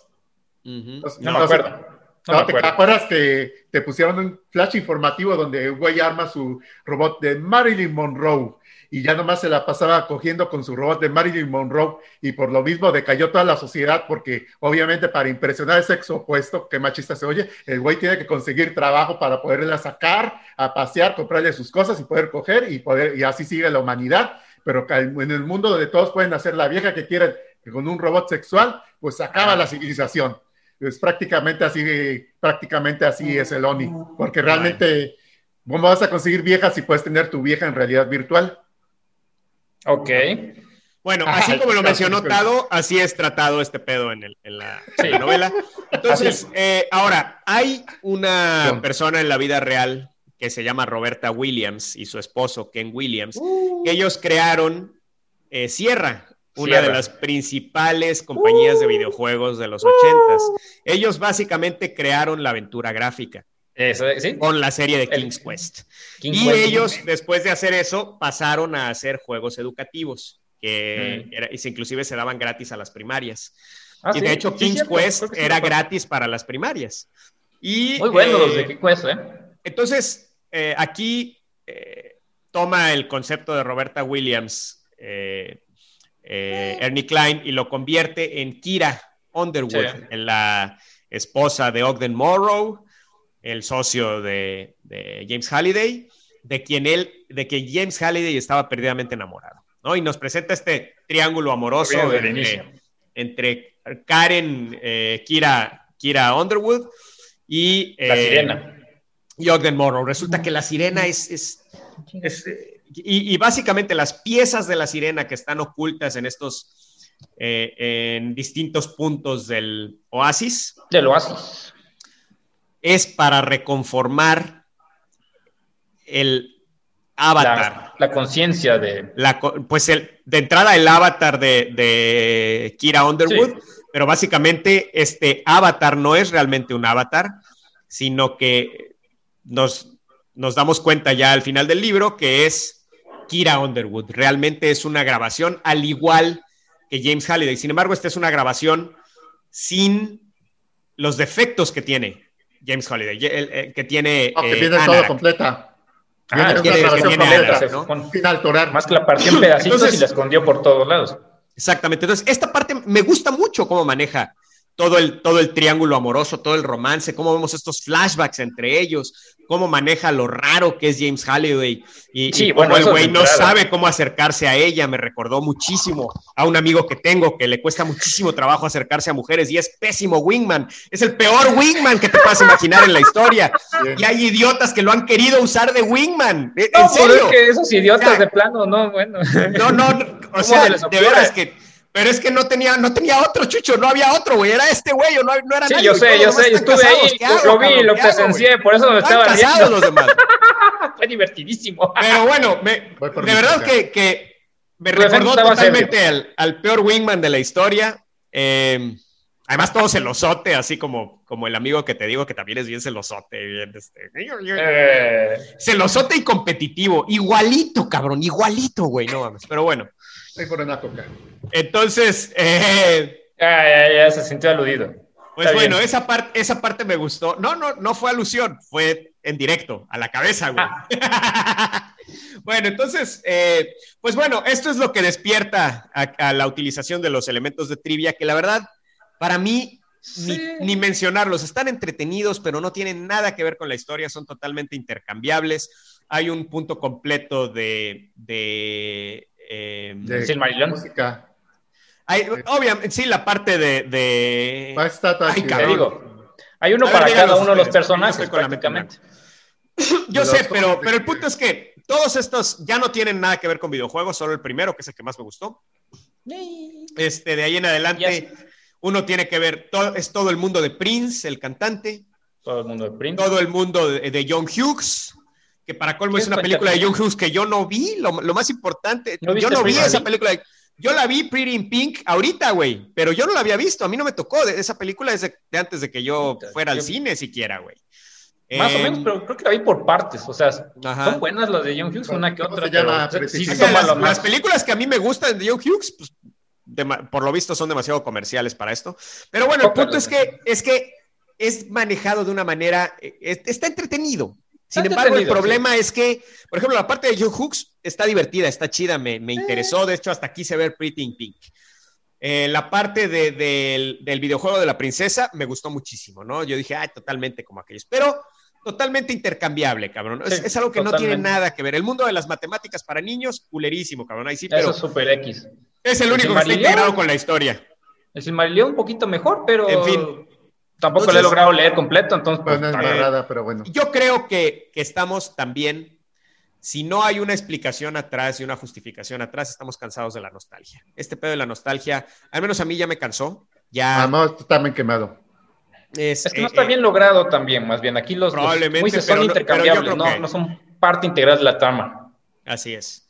Entonces, y pues, pues bueno, eh, Ogden Morrow creó una espada que solo él, solo su avatar podía usar, que es la Dark Slayer. Dark Slayer. la pues, mata, mata tontos, ¿cómo sería? Y sí, ajá, mata tontos, solo así, mata geeks sería. Mata geeks se podría decir. Pero bueno, el punto es que eh, eh, esta espada solo la puede manejar Ogden Morrow, entonces pues ya saben, de aquí el, el, objetivo, el plan es rescatar a Og para que pueda usar la espada y puedan detener a... Oye, qué culero. qué culero este, este güey de White que rompió toda relación con Ogden Morrow porque lo andaba castrando para el concurso. Eso estaba el concepto, Sí, el concepto de Anorak, eh, en cuanto a en qué momento deja de ser código, simplemente deja de ser ceros y unos, deja de ser información y se convierte en vida no es explorado para nada, simplemente cuando lo conocemos ya está el concepto de que es, de que es vida artificial. Simplemente surge de la nada, ah, yo estuve atrás de todo esto. Es vida artificial. Eh, y me acuerdo de este juego que se llama Soma, no sé si lo conocen, de una instalación submarina, que precisamente toma este tema de las copias de humanos inyectadas en robots. El juego comienza en que, yo ya lo había mencionado aquí en los Superway, es un Creo que sí. Bueno, es que hay varias versiones de eso. No, tal vez, ¿sabes qué? Tal vez no se los quiero spoilear, pero, pero el final es impactante, cabrón. El, impact, el final es, te quedas así como que, no mames, que... Y ese sí, ahí sí para que veas, se explora. es más, se los voy a spoilear porque sabes que chingue su madre. Eh, básicamente, Soma es que... ¡Güey! Échalo, vale madre, no creo que lo vaya a a jugar pronto. Ahí tengo una lista inmensa. Soma, independientemente de lo increíble que es en cuanto a simular eh, la instalación submarina y todo esto, que lo hace mejor, creo, que muchos otros juegos que han funcionado bajo el mar. Eh, Soma, lo, más fuerte de Soma es los conceptos de ciencia ficción que presenta, porque eh, simplemente empieza en que vas a que te hagan un estudio y de ahí despiertas en una instalación extraña y no sabes qué haces ahí, y esta es una, instalación submarina, no, poco a poco te vas enterando de la Como Schwarzenegger en el sexto día. Básicamente estás en un cuerpo artificial y es, y es una copia de la inteligencia del muchacho que, hace años se tomó esa prueba y aparece ahí y se da cuenta de que todas las ya no hay nadie vivo en esa instalación, todas son como la luna, ¿te acuerdas de esa Moon? Moon, nada más que hay Moon son clones. Aquí esta gente está metida en robots. Toda esta gente está ah. metida en robots. Y el concepto es que al final descubre que la, que la manera de salvarse porque ya la Tierra está destruida, algo pasó en la Tierra, algo terrible, y solo, es, solo ellos sobrevivieron. La manera de salvarse es un arca, que hay que lanzarla, pero se da cuenta de que esa arca es una computadora, es un disco duro, en donde están muchas inteligencias grabadas. Y entonces, por un lado, te das cuenta que, que, cuando él llega a salvarse y dice, aquí me voy a sentar para salir en el arca, y en fin, y se sienta ahí y todo, y se da cuenta de que no pasa nada. Simplemente empieza todo a, redumbarse, a derrumbarse a su alrededor, y el güey grita, y entonces la persona que lo guió, el robot que lo guió, le dice, yo te dije que te ibas a salvar, te dije que ibas a trascender, pero no te dije que tú específicamente te ibas a salvar. Entonces lo que hizo fue simplemente copiarse. Y entonces cambio de, de, escena y está la copia en el disco duro en un lugar muy bonito, con en un parque y la chingada, y ahí hay más copias y están viviendo y están... Entonces, Fíjate. Pero, pero es brutal cómo se queda el otro gritando, ¡ah! De que no se quiere morir. Pues sí, ahí, queda. Sí, esos conceptos realmente de, la ciencia Eso es. no existe. Eso es explorar. Eso es explorar, el tema de la, conciencia digital. en Westworld hacen algo parecido, en la serie de Westworld también hacen algo parecido a eso, te digo, en la segunda temporada. Eh, Altered Carbon también maneja este asunto de, la, de tu conciencia en un chip Claro que pues eso pues es una conciencia extra también. El original se ha haber muerto de hace años. Hasta Mega Man lo hace en el Mega Man de Internet, que al final del juego te das cuenta que, el, que el Mega Man digital es la copia, la copia del hermano muerto que del protagonista, perdón por el spoiler. Y bueno, pues simplemente después de la pelea entre Anorak y Og, eh, Og muere en la pelea porque pues estaba herido en la vida real, estaba gravemente en, su en, su escape de, estar secuestrado. Y, eh, pues bueno, esa secuencia está chida, la pelea está chido. Eh, Pero bueno, el punto, lo, lo más importante aquí es que se revela que todos esos archivos tan pesados de cada usuario del Oasis eran copias de eso, que, que ya no sabían cómo añadir servidores para, para almacenar tantos gigas de cada usuario y no sabía, güey, por qué tan pesados esos archivos. Bueno, pues cada persona que usaba el ONI, su conciencia se copiaba hasta la última vez que había usado el ONI. y gracias a eso, güey, revive a la abuelita de Samantha. Y, y por eso, la, y la revive a nivel, a, al igual que revivió, eh, que... Revivió a todo el mundo. Que revivió Kira, y al igual que, que revivió a Yog también es revivido, y se nos Para presenta esta, esta decisión moral en cuanto a ¿debemos revivir a los muertos o no? Y se resuelve de la manera más estúpida, porque pues es así la respuesta más sí, pero para Sí, pero empezar, vaya. No está reviviendo, actúen, desde mi punto de vista, yo diría, a ver, de que actúen como que están vivos y que hablen como que están vivos y que tomen decisiones como que están vivos, no quiere decir que estén vivos, güey. No están vivos. que sea o sea, vida. realmente. Es, es inteligencia artificial. Pero- bueno, Es que lo no lo vemos sé, como... Ese es el tema filosófico, o sea, Exacto, exacto. ¿en dónde empieza y termina la vida? Porque ya no estamos hablando de inteligencia artificial, ok, es inteligencia artificial, pero ¿es vida? Probablemente no. O sea, a, Pues, a ese punto estamos sabe. llegando ahorita en que Entonces- no sabemos la diferencia entre estos. ¿Es- ¿Estos embargo, seres la- tienen alma? Esa sería Exacto. la otra. Son, son, tienen derechos humanos y entonces nos presenta la peor salida del mundo en donde eh, que estoy seguro que Ernest Klein jugó Soma porque es exactamente el mismo final de Soma. Donde- hasta la trama es igual que hasta lo dijeron que es, es Sword Art Online, que lárgicamente era la trama y te dice, y Eso esa No madre es esto. como Sword Art Online no, no aborda absolutamente No, nada. pero yo estoy diciendo el conflicto, güey, el conflicto. Y realmente El dijo, concepto, te digo que se ha repetido muchas veces. O sea, no Ajá. es un concepto nuevo tampoco. Bueno, pero Sword Art Online hasta, el- hasta en el mismo libro hacen la referencia. Samantha dice que esto parece Ah, Sword sí, Art dije. Online. Ah, pues sí, no. ahí está. Pero, o sea, no pasa del concepto, no mames, Sword Art Online. Eh, No, dijo no el mames, conflicto, güey. Todo es manga, cabrón. dije el conflicto, güey. Dije Bueno, el ok, ya, conflicto. muere, muere, muere. Entonces, eh, pero bueno, entonces, a mí me hubiera encantado que hubieran incluido a Wade, como, que, que Wade se hubiera convertido en el villano y tal vez una, una pelea entre el Wade real y el Wade artificial y tal vez con eso hubiéramos tenido un buen final. O, ¿Cuál fue el propósito del. Law? Porque también tenemos a Longerin, este personaje nuevo que yo creí Ah. que iba a ser la protagonista de Por repente, y después No no sé. se hace nada con ella. Exacto. Que inclusive nos presenta a un nivel de inclusión en donde es, es un personaje trans, pero tampoco se hace nada con, bueno, y no tenía por qué hacerse nada, pero nos, pres- nos lo presenta de una manera muy, Simplemente es y ya, pero pues, simplemente ah, es y ya, bueno, está bien, pero, pero, pero al mismo tiempo no se hace nada con ese personaje, absolutamente nada, güey. no, pues sirve para, para resolver nada más, o sea, para solucionar lo que no podían y ya. Es Bueno, que mira, que según Y yo como creí el- que, que para allá iba- que iba la, la idea para ser prota- para que Lo fuera la protagonista, no vuelve a salir en toda la novela. Me, pare- me pareció un personaje interesante, igual de interesante. Bueno, sí. era sí, Wade o sea, versión 2. Exacto, pero al es- era menos- la versión de él, pero pues eso hubiera sido pasar Sí, la, la antorcha en todo caso. En algún Aquí, momento. aquí Wade se va a convertir en, en este villano, este, o, o Ujú. tal vez villano que no sabe que es villano, y quien lo va a salvar va a ser esta, esta Longerin, Ándale. ¿no? Que es una versión sido de él. es tipo el- Star es Wars. que es Eso hubiera sido de- muy interesante, ¿no? Eso es lo que creí que iba a pasar. Y de repente tenemos este final en donde de repente todo lo que hizo Wade estuvo bien a fin de cuentas. Lo llevaron Todo, es- de la todo mano. fueron decisiones correctas, todo. Entonces, la, la- sí, la- la salvó al final, pon tú que lo, la justificó al final. De que de hayan sido correctas o no, pues eso ya depende de cada quien, pero realmente la, solo hizo justificarlo, o sea. o, sea, y no, espérame, espérame, feliz espérame. y- y Dentro del contexto de la, de la historia. Fueron correctas porque desembocaron en que todo se resolviera gracias a las decisiones de Wade. Bueno, pero tampoco Entonces- así como que, puta, qué decisión. Se va lo llevaron de la porque- mano, pues es que le dijeron, sí, o haz sea, esto, haz aquello. prácticamente tenía que hacerlo, lo llevaron y ya ahora. Todas, todas sus decisiones egoístas, hasta el sí. hecho de querer escapar del mundo y dejar a toda la gente del mundo Ah. Qué y escaparse que solo en su transbordador. Hasta eso resulta que fue la decisión correcta.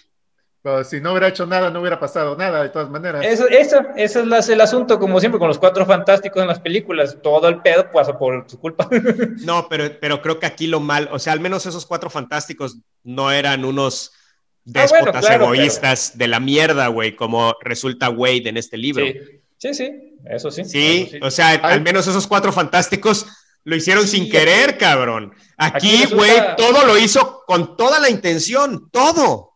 De hecho, resulta creo que desde güey, mi sea- punto de vista es peor este Wade eh, que el mismo Anorak. Anorak al menos tiene la justificación de que Ahí Wade es la, es la primer, el primero de su especie. Y bueno, pues, al- y al- y al- y al final, es su propia final- supervivencia, güey. y Halliday ¿No? se redime, se redime al final, pero este Anorak, pues se quedó con la parte mala de, de Halliday, entonces... Es sí, que- Anorak, Anorak tiene la inmensa justificación de que al menos está tratando de sobrevivir y, y- y es, es so- no hay nadie más de su especie, güey. O sea, Se sentía solo. él quiere, Pues sí. quiere estar, o sea, y nunca puso, desde su punto de vista, él nunca puso en peligro a nadie, güey. No, Además, era puro vista, él cuento. Estaba jugando, güey. ¿No? Entonces, por lo menos tiene más justificación que Wade, que Wade tiene el mundo hecho pedazos y no hizo absolutamente nada para resolverlo. Y lo único que está haciendo es hacer un transbordador para escaparse él con a sus escaparse amigos. del mundo, o sea, la verdad es que sí, el, el personaje de Wade queda patético en este, y es... Terrible, es debilita buen por villano. completo Ready Player One. Me hace querer de verdad pensar que Ready Player 2 no existe, no verlo, porque me debilita por completo todo lo que pasó en Ready Player One y toda la historia y todo ese final deportivo de Ready Player One y tan esperanzador de Ready Player One, se acaba. Desgraciadamente, ¿no? Así Entonces, es.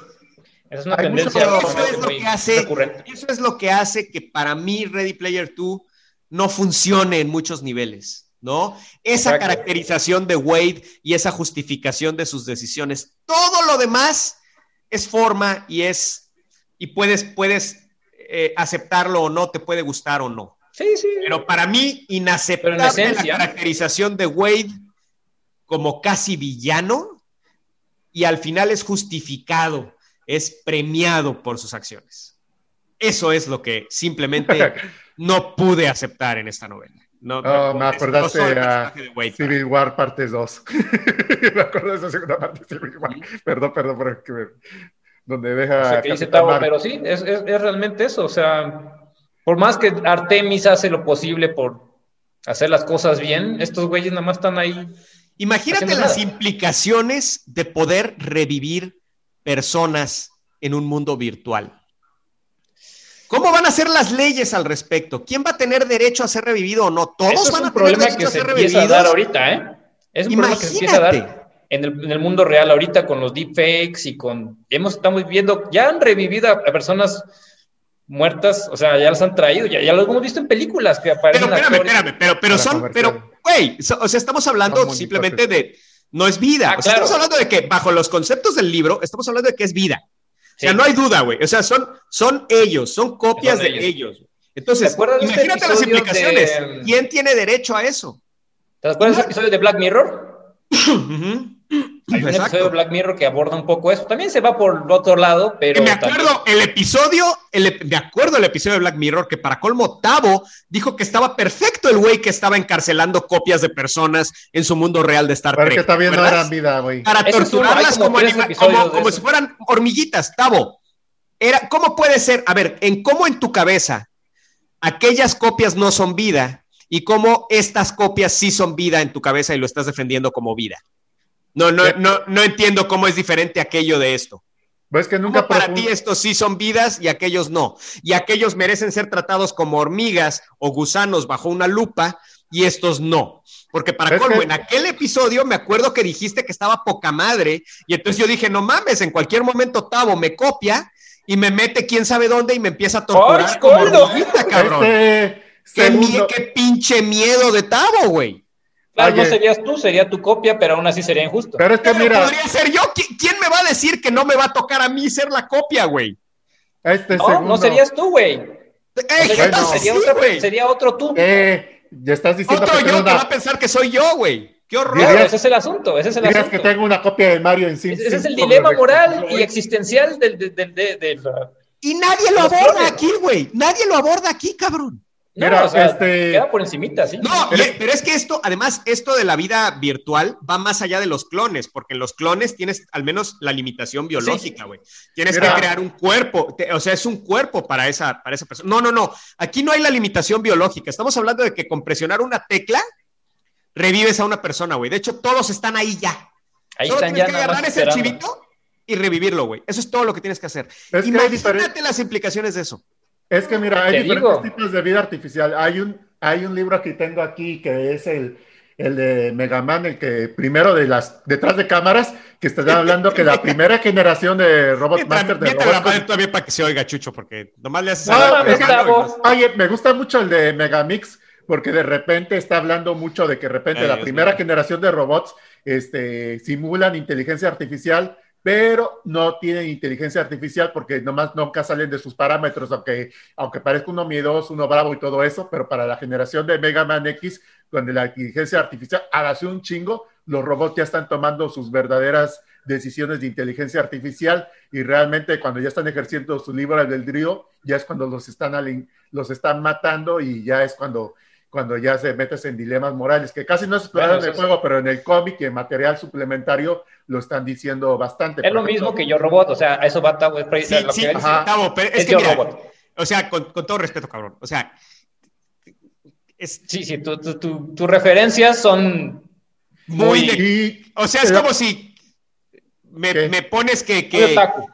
Sí, cabrón, muy otaku, cabrón. Todas, todas, sí. Bueno, bueno, pues te estoy diciendo que, que varios, No, hay ya- varios ya te niveles de entendimos, ya te entendimos a lo que vas. Cualquier ser vivo debe ser respetado, pero hay que diferenciar la vida que no es vida y la vida que es vida, porque Ajá, ¿y quién dice qué es vida? Eso es lo que vamos, güey. a eso Ajá, cuando diciendo. un personaje empieza a, a no seguir su programación y está decidiendo, Ah, no mames. ¿Y cómo sabes en qué momento no está siguiendo su programación? Porque vienen sus parámetros incluidos ahí. ¿Y cómo sabes todo. que esos parámetros no están ya desde antes Es para que no has visto lo que es la inteligencia artificial últimamente, donde ya pueden hacer cosas más allá de los parámetros, o sea, cosas que no... Sí, pero es que, por ejemplo, eh, la primera vida artificial vamos que me esas- acuerdo, que me acuerdo que estaba poniendo, que estaba viendo un video el otro día, estaba diciendo, este, vida artificial, eres un puntito en una pantalla como de videojuego, tu punto es sobrevivir, tienes que comer tal cosa, ah, hicieron ese el experimento, pero el, mono nunca va, se va a salir de ese para y va a buscar diferentes formas. Por supuesto, la inteligencia artificial no existe todavía. Puede llegar a existir, pero no existe todavía, cabrón. Ni la vida artificial no existe. Estamos hablando dentro de los parámetros de la novela, cabrón. Ah, ok, ¿Sí me- lo que estoy explico? diciendo, Estamos hablando a nivel de ciencia ficción y la novela está estableciendo que eso es vida. ¿De Ajá. acuerdo? No estamos en la discusión de si es vida o no es vida, cabrón. Bueno, segundo, O sea, la novela ya estableció que es vida. Bueno, No me, pues sí. no, o sea, no me voy a poner a discutir eso porque en, en la novela ya se estableció que sí Bueno, es vida. bueno, que digo, bueno, este, el personaje tiene derecho de Perdón, es que me desespera. Esta- Bueno, no, Chucho, ayúdame con Tavo porque me desespera porque no, no me entiende, cabrón. Mira, Bueno, ahorita ya no sé ni qué estamos discutiendo entonces, si ya establecimos Bueno, que es vida. Segundo, Exacto. Bueno, pues ya, estos sí tienen derechos porque quieren vivir y dicen, yo quiero vivir. Así de sencillo.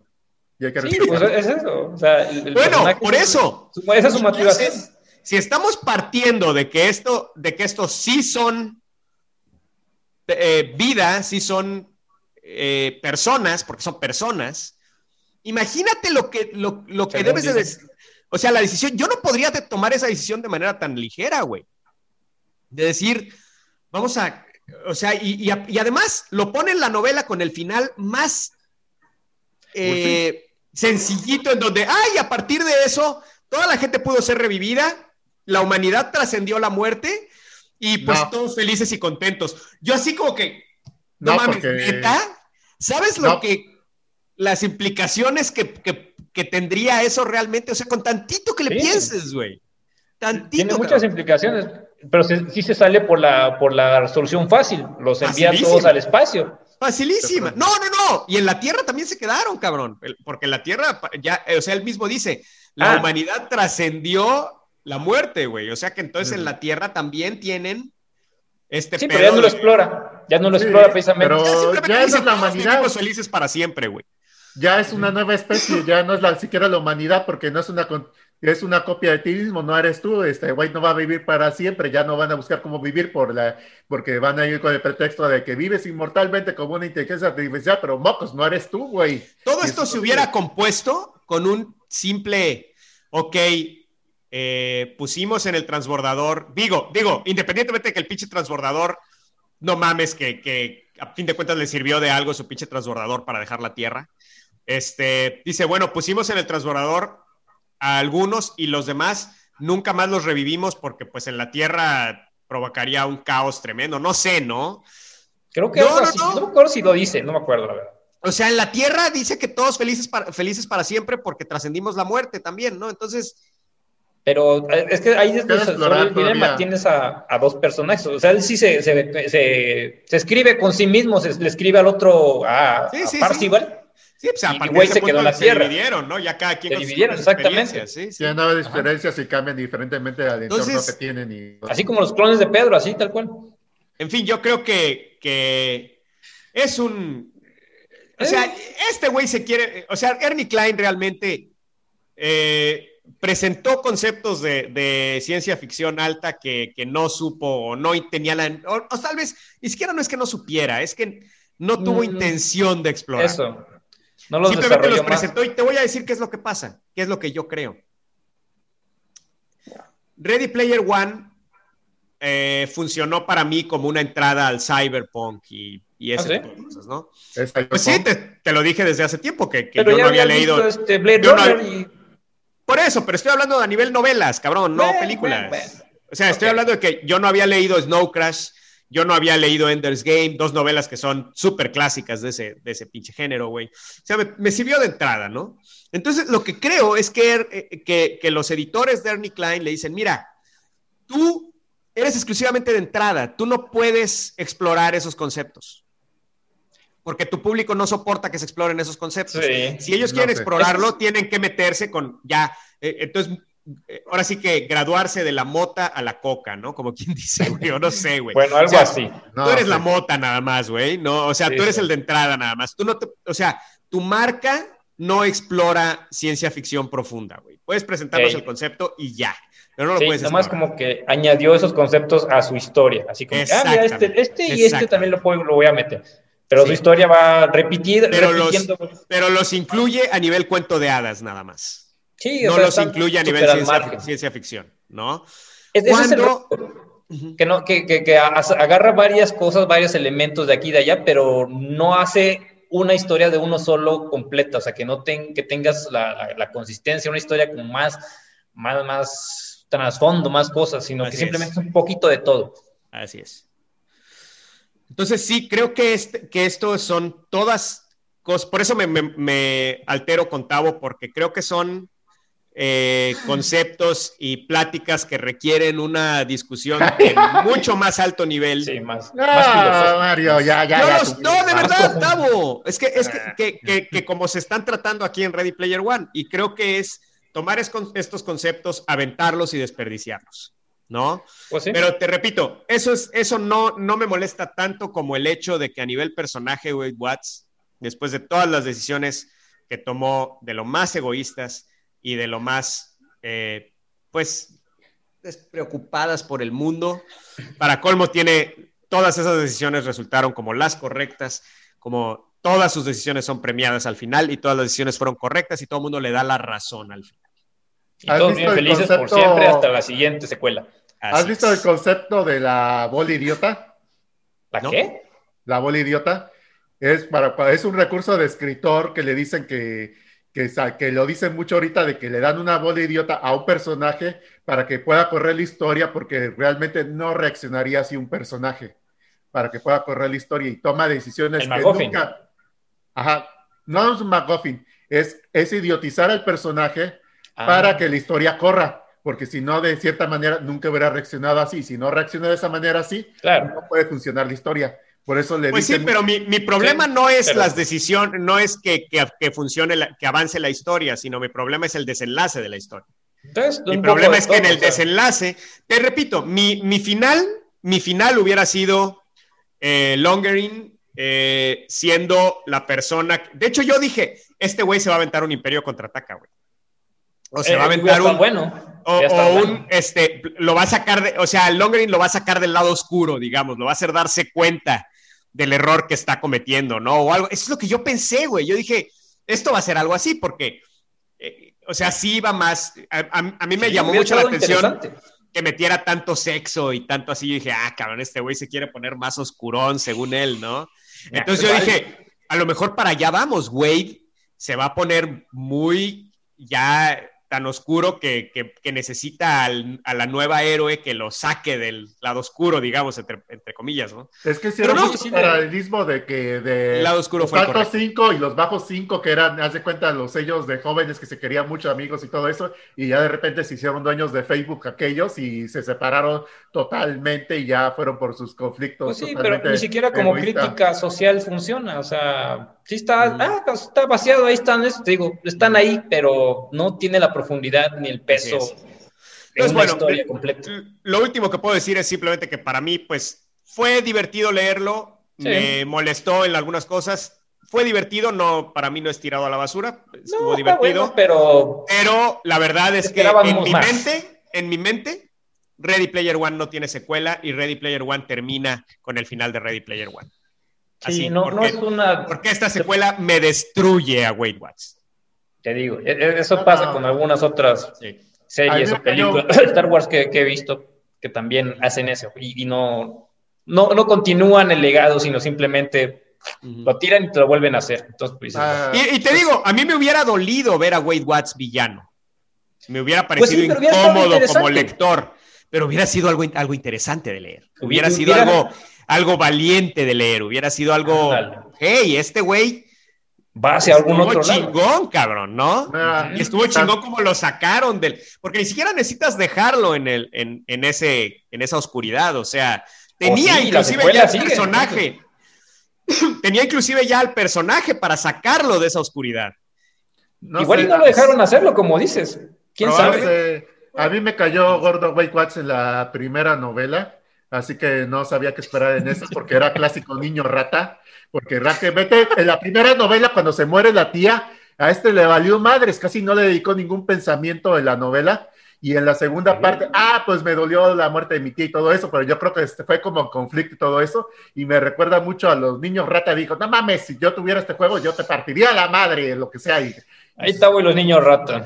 Sí, de voz chillona y todo eso. Ya sé que, y, y cosas de que te diera pena de cómo vivía todo eso, y, y perseveró para ser el mejor jugador del mundo y logró todo Sí, a sí, través sí. de los El videojuegos. mejor pero entrenador Pokémon, Tabo. lo que Seguramente. quiere. No, capaz, porque si le hubiera gustado a Halliway, a huevo tendría los 864 que hay ahorita, pero bueno.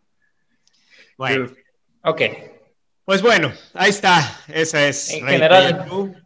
Es la plática de Ready Player Tool. En general, una decepción. Y pues bueno, y somos. Un- no, una- a ver, antes de que diga y somos, una decepción esperada. ¿No? Sí. Una Sí, decepción bueno. que no nos sorprende, ¿no? No nos sorprende. Eh, pues sí nos hubiera gustado que fuera algo muy más. difícil. Eh, Eso sí es a favor de Ernest Él- Klein. Él Era mismo se puso la vara muy hacer- alta. Exactamente, muy Entonces, difícil. Sí. Sí, no, no logró llegar a esa e- Yo creo que México. Debió de irse por eh, la segunda parte de Ender's Game, hacer otra historia, otro contexto, sí continuando, pero Los personajes son del mismo mundo, pero historia. otra cosa. Sí, sí, creo que considerando que, a ver, nunca voy a topar esto, entonces Sí, no. voy a tratar de, de hacer otra cosa, ¿no? Hacer otra cosa y vamos a ver cómo nos va, ¿no? Probablemente. Te digo, no, no, no creo que lleguen a hacer una película de esto tan pronto ni tan fácil. Incluso, incluso adaptándola, tratando de adaptar esto a- a- al, al- al universo del- de, la película, Una igual aún así no creo. La, pe- la película anterior pegó porque no me acuerdo. Sí, Claro sí, que pero- sí, Tavo, generó claro que sí, millones y Bueno, millones y millones. de Solamente ves manga y, y anime, pero. No, es que pregunto que pegó de Spielberg y porque. estuvo muy interesante. Sí. Bueno, y somos Tavo, darte. Jesús Morales, y Mario Padilla, y ya saben, escúchenos en iTunes. Pedro, ya es Pedro, pero. Pedro. Ah, nos mandamos Vamos. una nave al espacio, regresó a su planeta. Ok, bueno, pues ya está Tavo listo para que le engrasen su estrellita al sheriff. Ay, no, Listo a mí no, para que le engrasen no. su estrellita al sheriff. Y pues bueno, ya saben, pónganos una estrellita, dos estrellitas donde nos puedan calificar. Ya saben, estamos en iTunes, estamos en Spotify, hasta en Amazon estamos. Hasta en Amazon. Estamos en Supergüeyes, Amazon. cualquier agregador En de podcast lados. que quiera Nuestras usted escuchar está el Tribunal de los Supergüeyes. Y pues bueno, donde pueda, por favor, califíquenos, suscríbase. Eh, Déjenos sus comentarios. ya saben, nuestras redes sociales, tenemos nuestro Instagram, ya tenemos. Instagram, tenemos Facebook, nuestro Facebook, Los Supergüeyes, eh, nuestro Patreon, que les puede echar una monedita, dos moneditas, es una esferita que tenemos encima del piano, que le agradecemos ampliamente su amable cooperación. Y pues bueno, eh, pues muchas gracias por escuchar. Y disfruten los Dos, tres.